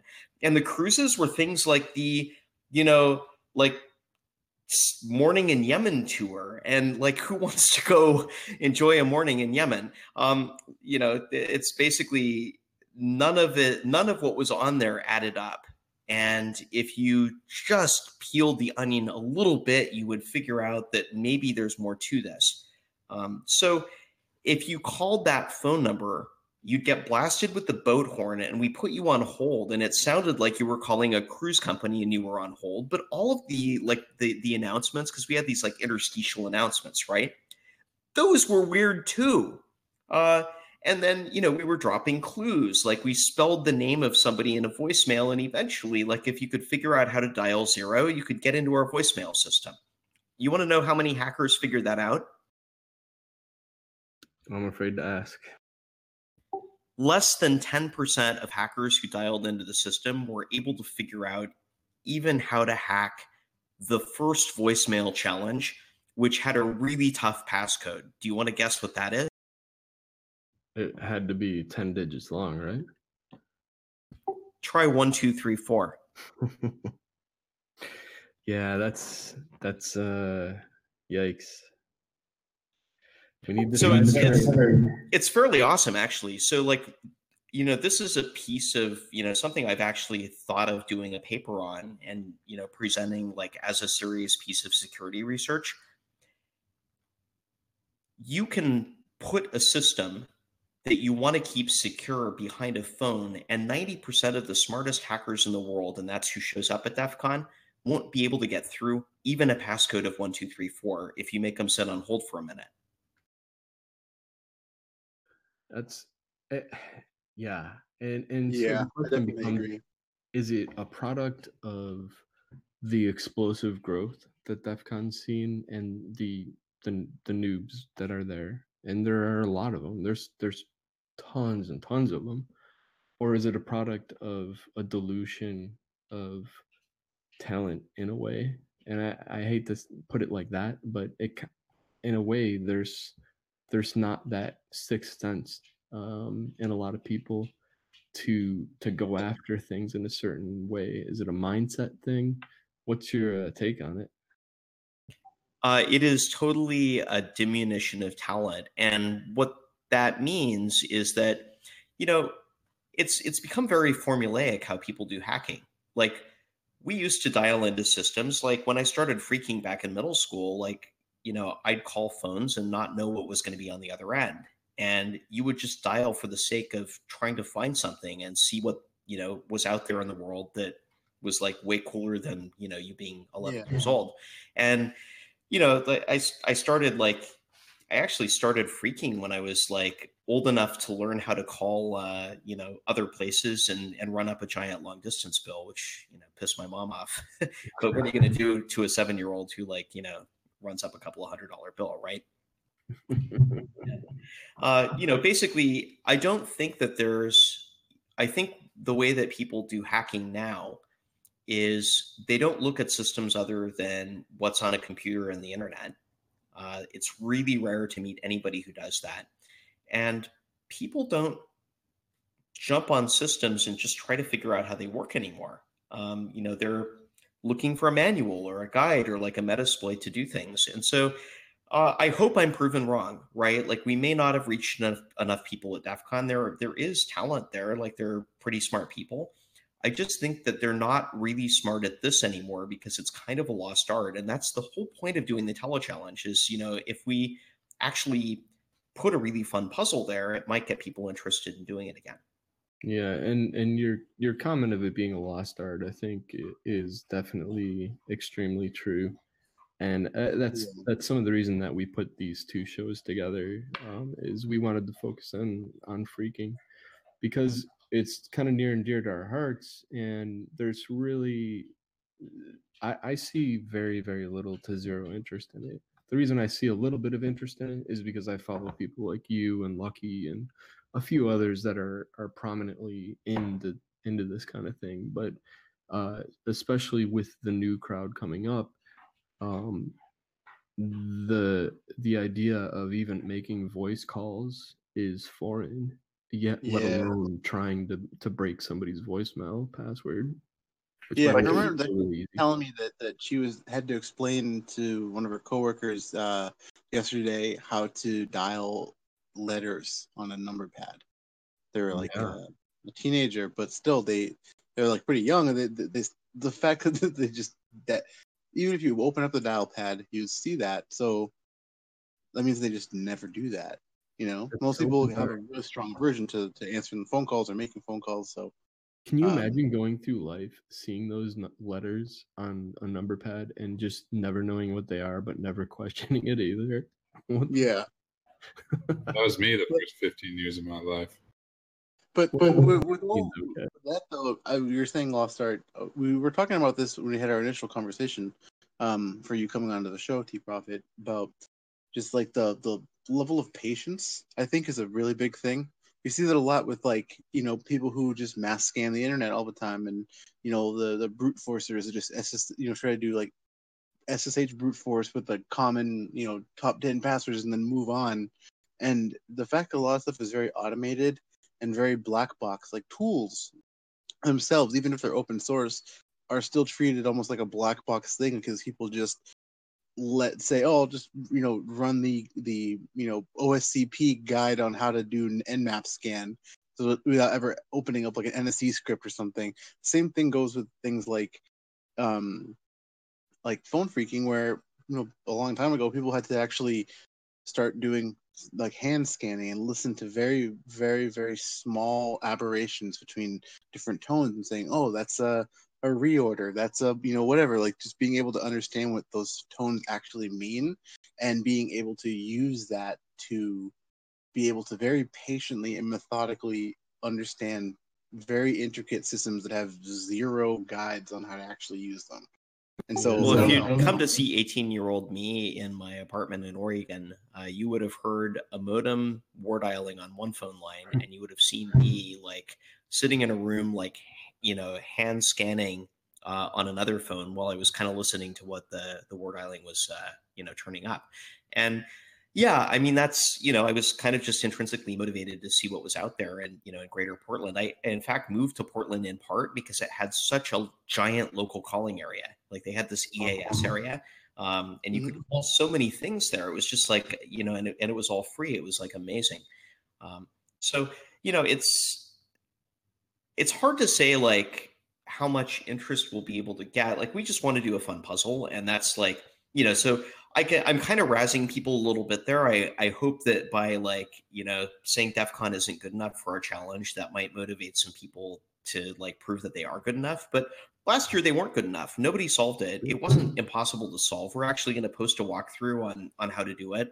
Like you know, if if that's the best that the world has when it comes to phones, then really what we should be doing is putting our most secure systems behind a phone with the passcode, and we'll be totally fine. Like nothing will ever Make sure it's a, a copper connection that you can only dial from a landline and it will never get touched by anybody. Yeah, totally. Well, you know, one other thing that I think is kind of interesting is like, you know, why is a phone always a second factor for something on a computer? Like a computer could be a second factor for something on a phone. So I think that might be interesting research as well. Absolutely. Yeah, the uh the the interest in it I I think if people got exposed to it and and started getting some wins because it, you know it does take a while and and like you had uh alluded to it takes patience um but i think once you pop your first few voicemail boxes or your first pbx uh you really get hooked There is nothing like the rush of popping your first box or, you know, whether it's a voicemail box or or whether it's a computer. And yeah, like so what we were able to see that some people actually did get it, right? They'd, you know, they dial in and you know, you can watch this from the statistics. You can see, ah, you know, this number dials in a couple of times and it falls off. Um, this number dials in and dials in and dials in and they're trying new things, and that's the right mindset, right? You dial into a system, you can tell that something's off, and then you just start trying to break into it. And we actually had a storyline. So if you bust a voicemail box in the tele challenge, uh, at least you know the last couple of years, I'm not going to promise what we do next year. Uh, there's a you know there's a storyline in that voicemail box because the puzzle is all about piecing together clues and you know getting to the end, just like any uh, capture the flag in you know that that's happening at DEF CON. Like there's, you know, there's a puzzle and you've got to figure it out. And like at the end, there's a flag. Um, you know, for us, uh, if you got into the very first voicemail box, that would lead you to another one, and that would lead you to another one, and that would eventually lead you into a story where Red Sea Cruises had partnered with a company called Teleblaster, the world's largest robo dialing platform. And you know there was this big controversy at Red Sea because the platform was really effective, but it was also really ticking people off to getting ro- you know to be getting robocalled so much. And eventually, the phone number of Teleblaster got dropped. Mm-hmm. And if you called that phone number, can you guess what happened? I know what happened, but I'm gonna let people sit in suspense for another few seconds before you say it. Pretty awesome. it's great. Presumably it would call out. That's right. Uh, we started robocalling people. Uh, we made dozens of robocalls. They were all professionally produced because you know one of my co-collaborators uh, has a lot of radio experience, so they sound just like real radio ads. Uh, and you know they were for companies that we made up, like Colonoscopy Wizard, and you know all sorts of like terrible stuff. Um, Colonoscopy Wizard was the worst. We made like three ads for that, and we started it off with the the Wizard of Oz theme. So we we just wanted to ruin that the Wizard of Oz for like everybody who ever played the game. Oh, please, if you're able to find that before the end of the show, please just drop it uh, in the voiceless voice and we'll play it to end the show. Unfortunately, uh, my co-collaborator is not uh, available to Oh, no worries, provide the files. Like he he was supposed to do it, and uh, he got busy. So uh, I'll. I'll have to do that as a bonus episode later, maybe.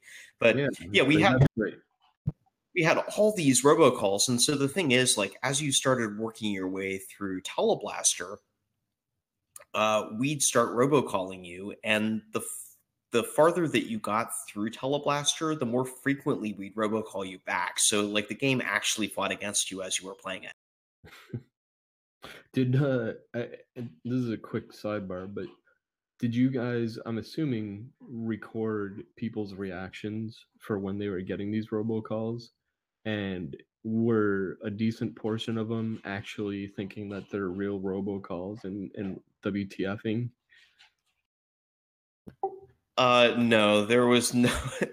I mean, if you're getting a robocall for colonoscopy wizard, like, yeah, I mean, maybe that's plausible. But we had, you know, we had one for like a, you know, Dan, the local drug dealer, like who could, you know, deliver like six pounds of coke. We had another one for like, Again, in Vegas, not so, not so crazy. Yeah, not so crazy actually. Yeah, we we had one for the shady lawyer that could get you out of jail after you got arrested for the six pounds of coke. Uh, funny, I love it. there was there was the six pounds of coke theme. Um, what else? Uh, oh yeah, we had Monty's bail and liquor. That's pretty good. They could bust you out and then bring you a forty, like as as you were being let out of jail. These are all great free ideas, by the way, for businesses. If anybody's looking to do a startup, and I'm sure VCs will throw money at you, but I digress. That sounds like aw- awesome stuff. So it, it keeps escalating as you as you're getting these calls. You're getting more and more, and I'm assuming there's more and more hints being dropped during these calls, right? Yeah, there. Are, I mean, there's hints being dropped. There's like we had rat holes for you to run down. So there was this whole like blaster panel thing that we built, and that whole thing was like just there to waste your time. And you know, one team spent like nearly all of their time like messing with the blaster panel, and like it, it literally like all it would do is like you could make it robocall you more often. so, um, it you know, just wasn't uh like you know it, so we you know we might have to dial some of that back because like it was pretty hard but it was it was definitely solvable if you started on time. So there was a live action element to this as well right? Because it is def con and there's a lot of stuff that happens live. We had a booth in the contest area. So we showed up on friday as red sea cruises and we just we had mogadishu shuffleboard and like you know we were just basically messing with people um and you could register teams because you know the intent was that it, it's a game that's designed to be played as a team. Uh, and then uh, Saturday we showed up as uh, as Teleblaster. Uh, so I got to be, hey, I'm Sal from Teleblaster. We're hiring for Cyber and Black Hat. We pay more than blockchain. So you know I did that. You were dressed as an RSA participant it's that's the RSA pitch, right? Uh, possibly. Um, yeah, no, we just showed up as Teleblaster. Like we showed up as like a robo dialing platform. Like uh, people were like, and we just acted like we were recruiting. Love it. Um, you know, at that at that stage, like the only reason to come see us was to get game hints or you know tech support for the game. Like you know, if you hadn't started by Friday, you, you it would be too late to start. Um, but we got to mess with people all day. Like we were just like we just acted like this awful robocalling company. And you know, I did I did the whole Sal like uh, act. Yo, we're hiring for cyber. How big's your boat? I got a 42 foot bayliner by the shore. I hung out with Snooki last weekend. What did you do? Oh my god. Jesus Christ. That, that's a level of dedication I'm not sure I've seen on any CTF, to be honest. well, you know, it was super fun. It was really elaborate. Uh, we really just wish more people had played, uh, but we plan to do an even bigger one next year. And if you start paying attention early, that might be an advantage. Yeah, and and I'm just gonna reiterate for people that are uh, they have their antennas up and they're listening and they're kind of interested. Uh, uh, to recap, going to DEF CON 101 may seem boring and lame, but it's actually probably a pretty good place to go next year if uh, if you want to maybe get some hints and also uh, some of the other various areas around DEF CON um, that you guys tend to hide and uh, and give secrets. Yeah, I mean, you know, if there's anything that I could say to take away from this, it's pay attention to stuff at DEF CON. And I know that it's like an assault on all your senses and it's really hard to like pay attention to everything. But there's a lot of really fun puzzles. It's not just us. And, you know, if you have a short attention span and you don't look deeper, uh, then it's likely that you're going to miss a lot. One other thing that I'll say is that kids have a superpower for this. So, uh, you know, we do make it a family friendly game. Uh, there's, you know, it's PG 13 is what we rate it at. So, uh, if you, you know, have kids and bring them and they want to play, uh, that's, you know, totally okay. Uh, we definitely will mess with them, just like if they were actually phreaking. But I started phreaking when I was really, really young, and you know this is something that should be accessible to uh, you know to people of all ages. Yeah, agreed. That's awesome. Well, I'm glad to hear the. I- I'm glad to hear both that it's going to be written up. Uh, last year's will be written up, and then also to hear that uh, there's more evil awesomeness in store for us, and uh, I can't wait to see you guys uh, what you guys end up coming up with. Um, what in the meantime, what can people do in to to start other than uh, giving the advice? Hey, just try and crack voicemail systems and stuff. That's generally kind of illegal to suggest people do. But other than suggesting things like that, what can people do? I mean, there's not really a lot of platforms out there for people to test on yet. Um, I did find a, f- a few. Actually, my my boss had uh, on Binary Revolution. Uh, they're binrev.com. There's a lot of phreaking uh, a lot of phreaking advice stuff on there still. And there's uh, some emulators like Project MF, and there's a uh, I think a uh, payphone emulator, so you can test Redbox tones. But other than stuff like that, you have any any uh, secret kind of things that I'm missing out on that are something useful that just don't get a lot of traction publicly? Yeah, sure. I mean, I can drop a couple hints if that's what you're aiming for, because you know that's just based on past games, right? Um, well, hints for the game would be great, and I'm totally gonna take you up on that offer. But I, I mean, in general, for people like in the audience that are interested in phreaking, aside from me just saying, "Hey, everybody, what you should try doing is hitting star pound when you hear a voicemail greeting, and then crack the password." Or dial as many phone numbers as you can in your local prefix. Aside from me saying those two things, which I didn't just say, what else can they actually do to start brushing up on their phreaking skills?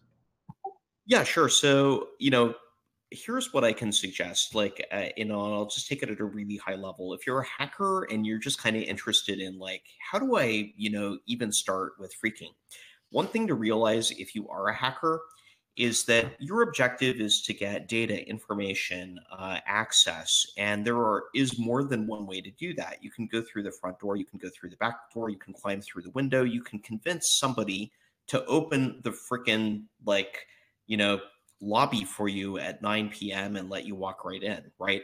And there's just you know so there's being what I would call you know at the top of the hacker craft means that you need to be willing to actually embrace all of the elements uh, of being able to get to your objective, whether that's you know through systems or through telephone systems or through people or through just walking in with a clipboard, you know, dressed in uh, in overalls, which is pretty effective too if you're you know, and it, th- this applies also if you're red teaming, but you know, if you're like totally black hat, it also applies because these are things that happen.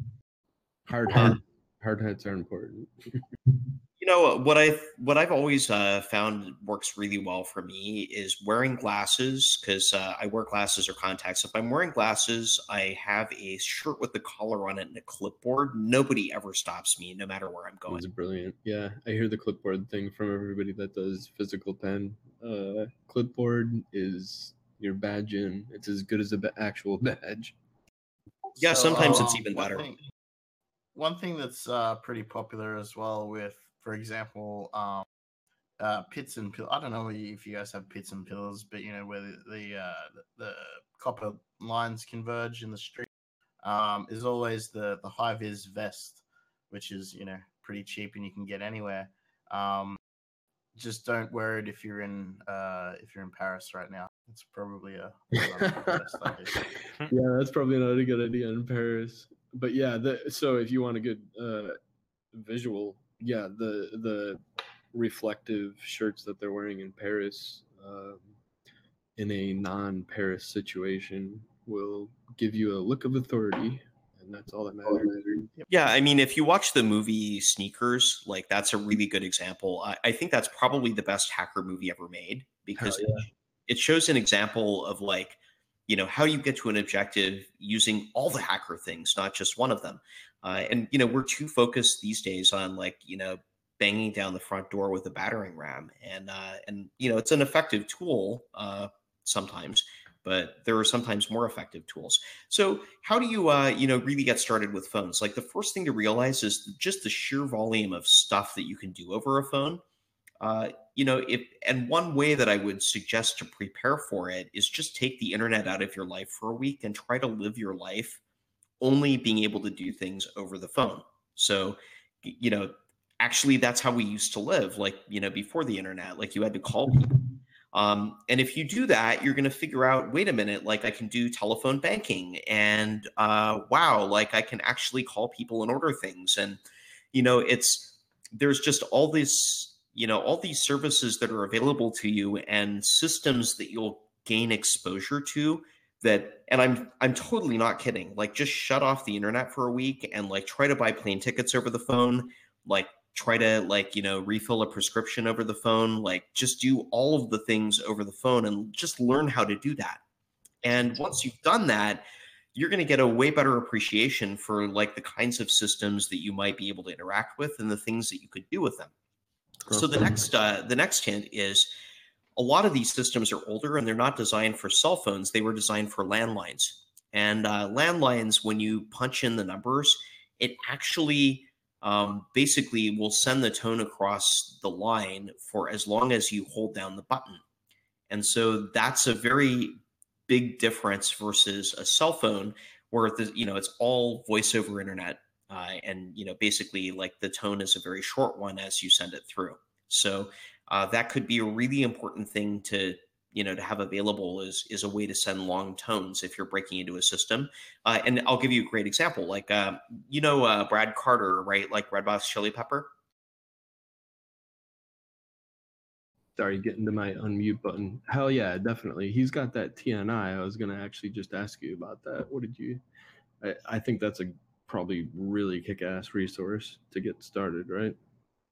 Yeah, totally. So, like, Brad has a collection of answering machines. And one of the things you're going to find out when you start trying to hack them is that if you can't hold down a key for a few seconds, you're not going to hack most of them because that was actually like the way to get into a lot of answering machines back in the day. Um, so, you know, that's that's basically like one really important skill. Another is that you know phones don't work very well over the internet. So if you're trying to do like voice over IP stuff at DEF CON, it just doesn't work very well. Like you need access to a real phone line. Uh, That's what ended up making people actually have to go to the Riviera, if I recall, because all the phone lines these days are VoIP in some form, uh, except for maybe I think the fax machines. But in general, there wasn't there wasn't even enough- the even. So I was just gonna say, even the fax machines, there was a whole bunch of problems with T38 being compressed, having uh, and using lossless, uh, sorry, lossy uh, compression to like deliver faxes. Obviously, wasn't working. So like it- all the core stuff is definitely not uh, copper Yeah. anymore. There's, there's IP everywhere. it might behoove you to get a room at the America's Best Value Inn. Uh oh, that sounds like what was it called again? That sounds like Damn, yeah you know there's just like there's sketchy motels in in vegas and like if the you know the older the phone system and the more cockroaches usually the better Unless they've really cheaped out and they just have one cell modem that just handles everything. so funny story like uh back in that might have been a hit So funny story, back in in the hacker days where, in- uh, sorry, you, you tell tell story. I'm bad. My bad. Oh, all right. Um, so back in the hacker days in Portland, like I ran with a crew there, and we did some really, really fucking bad stuff um, that I don't want to talk about even now. And like I was 18 then, and I'm way older now. So, um, but we would rent a cheap motel room at like this sketchy motel in the worst part of town that would let people check in with no ID and pay cash. And we did that not to do the things most people do in those kinds of motels, but to use the phone to call stuff we really weren't supposed to be calling. Oh, that's funny. Yeah, it's smart. So in the uh in the larger hotels, the internal PBX systems, like because a lot of those hotels are quite old, so uh, I would imagine that the PBXs get neglected considering the type of handsets that are uh, in the rooms. Uh, yeah, I mean, you know, the those PBXs, a lot of them were put in in the '90s, and they've never been changed. So one really funny thing that happened with the first year we did the tele challenge, um, well, that was like the year I did it, uh, and it was all mine. Um, ex- well, except for the part that Avi did. So I guess uh, I did have a collaborator that that year. Um, we like so that year DEF CON was at the what Paris and Bally's, I think, and uh, the phone system at the hotel had been um, you know they put in this modem filter because too many people were calling aol and tying up the phone lines. So if you got the number to the bbs and you tried to call into it like you actually couldn't get through because the modem filter would kill you. So that's why you had to physically go to the alexis park. And uh, you know we didn't even plan that. Like i did you know couldn't have anticipated it. Um, so i had to dial back the uh, complexity of the you know of the challenge that year. Like it, it was actually going to be that you had to upload a you know using z modem and, and so forth but um, we just made it so if you could get in and create an account at all because it was just so hard to get over there and, and actually manage to connect from you know locally from the ap like being a hacker like that's a really hard thing to get away with. Yeah. The other thing, uh, so from personal experience, I, I definitely participated in that one, and I, I was taking different approaches to try and get the uh, try and get to the cheese. But uh, I, I think some people are a little tied up and busy during the actual conference starting from Friday. And I know I, I waited until Sunday because I assumed I had Sunday until Monday. Um, and I was obviously wrong. But um, is that is that something to anticipate for uh, people that are planning on participating this year or this upcoming year? Is it going to be something that really kicks off Friday and you got to dedicate a decent amount of time until Saturday only? Or can you give us an idea about time frames and whether or not they'll be extended or or yeah i can i can give you some general structure with the game. So one thing that we're doing a little differently this year is we're going to make it fun to play even if you aren't going to be able to win. So you'll be able to start at pretty much any time and there will be things that you can do but if you want to play to win then this is just like any other ctf you want to win any ctf bring a team work really hard uh, be as creative as possible and plan to spend your entire DEF CON on it and stay up for three days if you can. And like, if you can drink enough energy drinks, right? I, you know, the- so the first year that we, like two years ago when we did the tele challenge, the team that won uh, got a black badge. And we designed the challenge, you know, for that level. Like, you know, it's a black badge competition that I can't guarantee it'll be a black badge, you know, but we certainly make it hard enough that you should get a black badge if you won. And we hope that DEF CON uh, will recognize that. Oh yeah, that's great. Uh, just shifting gears for a second. There's uh, on the Twitch chat we have uh, a chat going, and there's a question. Uh, so as a twenty, I'm just reading verbatim. So if they make me say the Fresh Prince, uh, excuse that. but as a 2600 author, what topics would you recommend others write for consideration in 2600? Are there any topics uh, with particular dearth of authors or contributions that you guys are frequently looking for? So we're looking for anything and everything that hackers think is awesome and interesting. And so basically what I'd encourage you to do is if you're interested in writing for 2600, we're interested in seeing what you're writing. Send it to articles at 2600.com. Uh, that's articles at 2600.com. And you know, you might see yourself published. And you know the like my first article I sent in when I was in high school in 1990, and they published it. And it doesn't matter how young or old you are. Uh, if you think that it's interesting to the hacker community, then and if you've learned something, if you think it's interesting, go ahead and send it in. The only thing that we ask is that if you're going to be published in 2600, don't put it up on the internet because you know we want to be the first place that publishes your content. Right. And if you want to keep it zero day for like a month before you publish it, you can send it to Dan at Thug Crowd, and I'll have that and that'll be great. I'm joking. I'm We gotta set up disclosures at Thug Crowd as well. Uh, yeah. our alias. But yeah. but no, this is awesome. I've like as listening to you talk about this challenge, I'm like excited to like try it out next year because this is like the kind of thing that now I'm older and like having had done a lot of things like this in the past and done stuff that I can never ever speak of.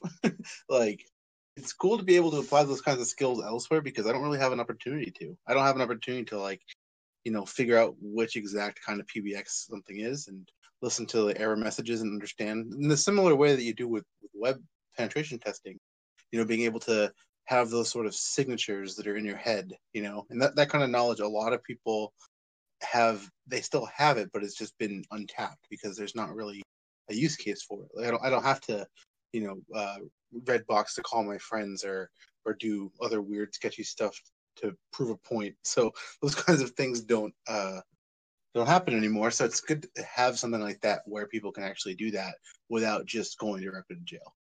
You know, that's that's a really good point, right? Like there used to be a real cost to making phone calls. You know, it was a couple of dollars a minute to call London, and you know, it was over a satellite, and you know, basically, we weren't instantly connected to pretty much everybody in every corner of the globe like we are these days.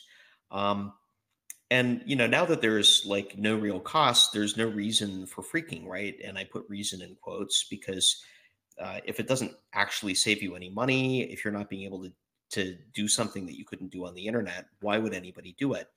And I think the answer is um, the quickest path to the flag is the one that gets you to the, to the frickin' flag the quickest way. It is not necessarily a battering ram through the internet. Uh, it might be the phone system, right? Like you can wire money just as uh, to Russia through a phone system as you can over a computer system, and usually it's a lot easier. Yeah, definitely. Can't So, um, speaking of something that we did, uh, just to go back to something that we covered in um, our first episode of the phreaking stuff didn't go so well. Um, that I wanted to to ask you about while you're here is uh, we we we brought up mention of SS7 and SS7 attacks that uh, are most recent, but uh, I believe your first article on SS7 was very early 90s, if I'm not mistaken. Probably, uh, yeah, that sounds around right. And you know, SS7 is exactly the same system with all the same vulnerabilities as it had then. The difference is, uh, you know, all the stuff's hooked up to the internet now, and it's it was never intended to be, and it's more or less completely unauthenticated. Uh, that's why you get tons of robocalls, and I've actually written a lot on my Medium about the problem of robocalls and you know some potential solutions to it, and why nobody is ever going to pay to fix this problem. Uh, so you can check out my Medium at medium.com slash at sign TProphet. Uh, so um, I guess like you know it's sort of just like that remnant tacked on, like things have been tacked on on. Uh, yeah, same things, same mess, Same Yeah. fun. same fun. That's it. Absolutely. Hey, but it's uh it's getting late now. Um we're a little over in our show time. But I really want to thank you, T-Pop, for coming on and, and talking about stuff because you have a lot of awesome stories and a lot of awesome insight into all this stuff. And I'm really hoping that more people who have listened are inspired by this and go look into some of the stuff that we're talking about. Because there's a lot of old resources. If you look at Phrack or 2600 or any old anything on text files, there's tons of stuff. Um, just looking at that and just seeing what people used to do, as well as just you know, being bored one day and just war dialing on a on a toll free number is a really fun way to spend an afternoon. Honestly, um, that kind of stuff is is definitely a lost art. But if you are somebody who can under, understand how to leverage phone stuff, then it just makes you more skilled in, in general. Um, but I really thank you for coming on here, though. Big, been a big fan of your of your call since I was literally the first time I opened at 2600 and I was like 11. So, um, but with all this, um, I want to thank you. You can come on anytime, and anybody else is listening. If you have any sort of um, questions, you can. How can they reach you? Um, Team Rocket? Well, uh, super awesome to be here. Thanks for having me. Um, just uh, you know, one thing for people that are interested in practicing, I'm not committing to this, but there might be some content that we're posting on our Reddit. Uh, so you can go to telechallenge.org, and that redirects to our subreddit, uh, and that's going to be kind of the primary, you know, discussion forum uh, for the telechallenge this year. Um, how you can reach me? Uh, well, you know, the Reddit forum is a good place. Uh, that'll that'll reach everybody around the telechallenge. If you want to reach me for other reasons, the absolute best way is on Twitter, uh, and my Twitter handle is tprophet. That's Tango Papa Romeo Oscar Papa Hotel Echo Tango. Awesome. and hey, just uh, one other thing. Did, did you have anything uh, that you wanted to plug? Any um, any any other kind of tangential things? Yeah, sure. Uh, so I really love to travel. I've been to all seven continents, and I write a travel blog at seat31b.com. That's S E A T 31b.com. Uh, so, yeah, go ahead and check it out if you're interested in travel at all. I, I write a lot about how to, you know, travel for free and some of the crazy stuff that I do. Yeah, it's awesome. I, I'm not like super into travel myself, but I have read some of your stuff, and even uh, I think at one point you had uh, some kind of crazy uh, flight from San Francisco to, to Russia or something like that for a hundred dollars. It was ridiculous. Uh, actually, $137 from uh, Vancouver to Australia. I'm, I'm heading down to Christmas Island, of all places, in September. That's awesome. That's so cool. Pretty amazing. Oh yeah. Um yeah, thanks everybody for for hanging out. Um we'll be on next week for our last show of uh 2018 and we will be discussing we'll doing our Thug Crowd holiday guide where we are going to talk about all the weirdest uh, IoT and sketchy data services that are going to be gifts uh this um this holiday season. So tune in for that. And if you have any uh weird stuff that you found, um, please tweet that out, tweet it at us, or you can join our Discord at elite.club. Uh, and thanks everybody um, for coming out. I think I had one more thing to say, but I forget what it was. I know it Anybody was. have anything? It was What? buy us Christmas presents and send them. Oh, yeah, yeah. You could also send us any weird IoT or smart devices uh, you want. Uh, the more butt plugs, the better. And oh, the last thing I remember I was going to say was speaking of DEF CON, if everybody again check out TProphet stuff um, next year, but we might have we might be able to launch our own low orbit ion cannon into space um, around that time. So keep, keep an eye on the sky. um, but yeah, thanks everybody for coming out, and we will see you next week. Yo, shut up and get a lawyer. Welcome to Thug Crowd Radio.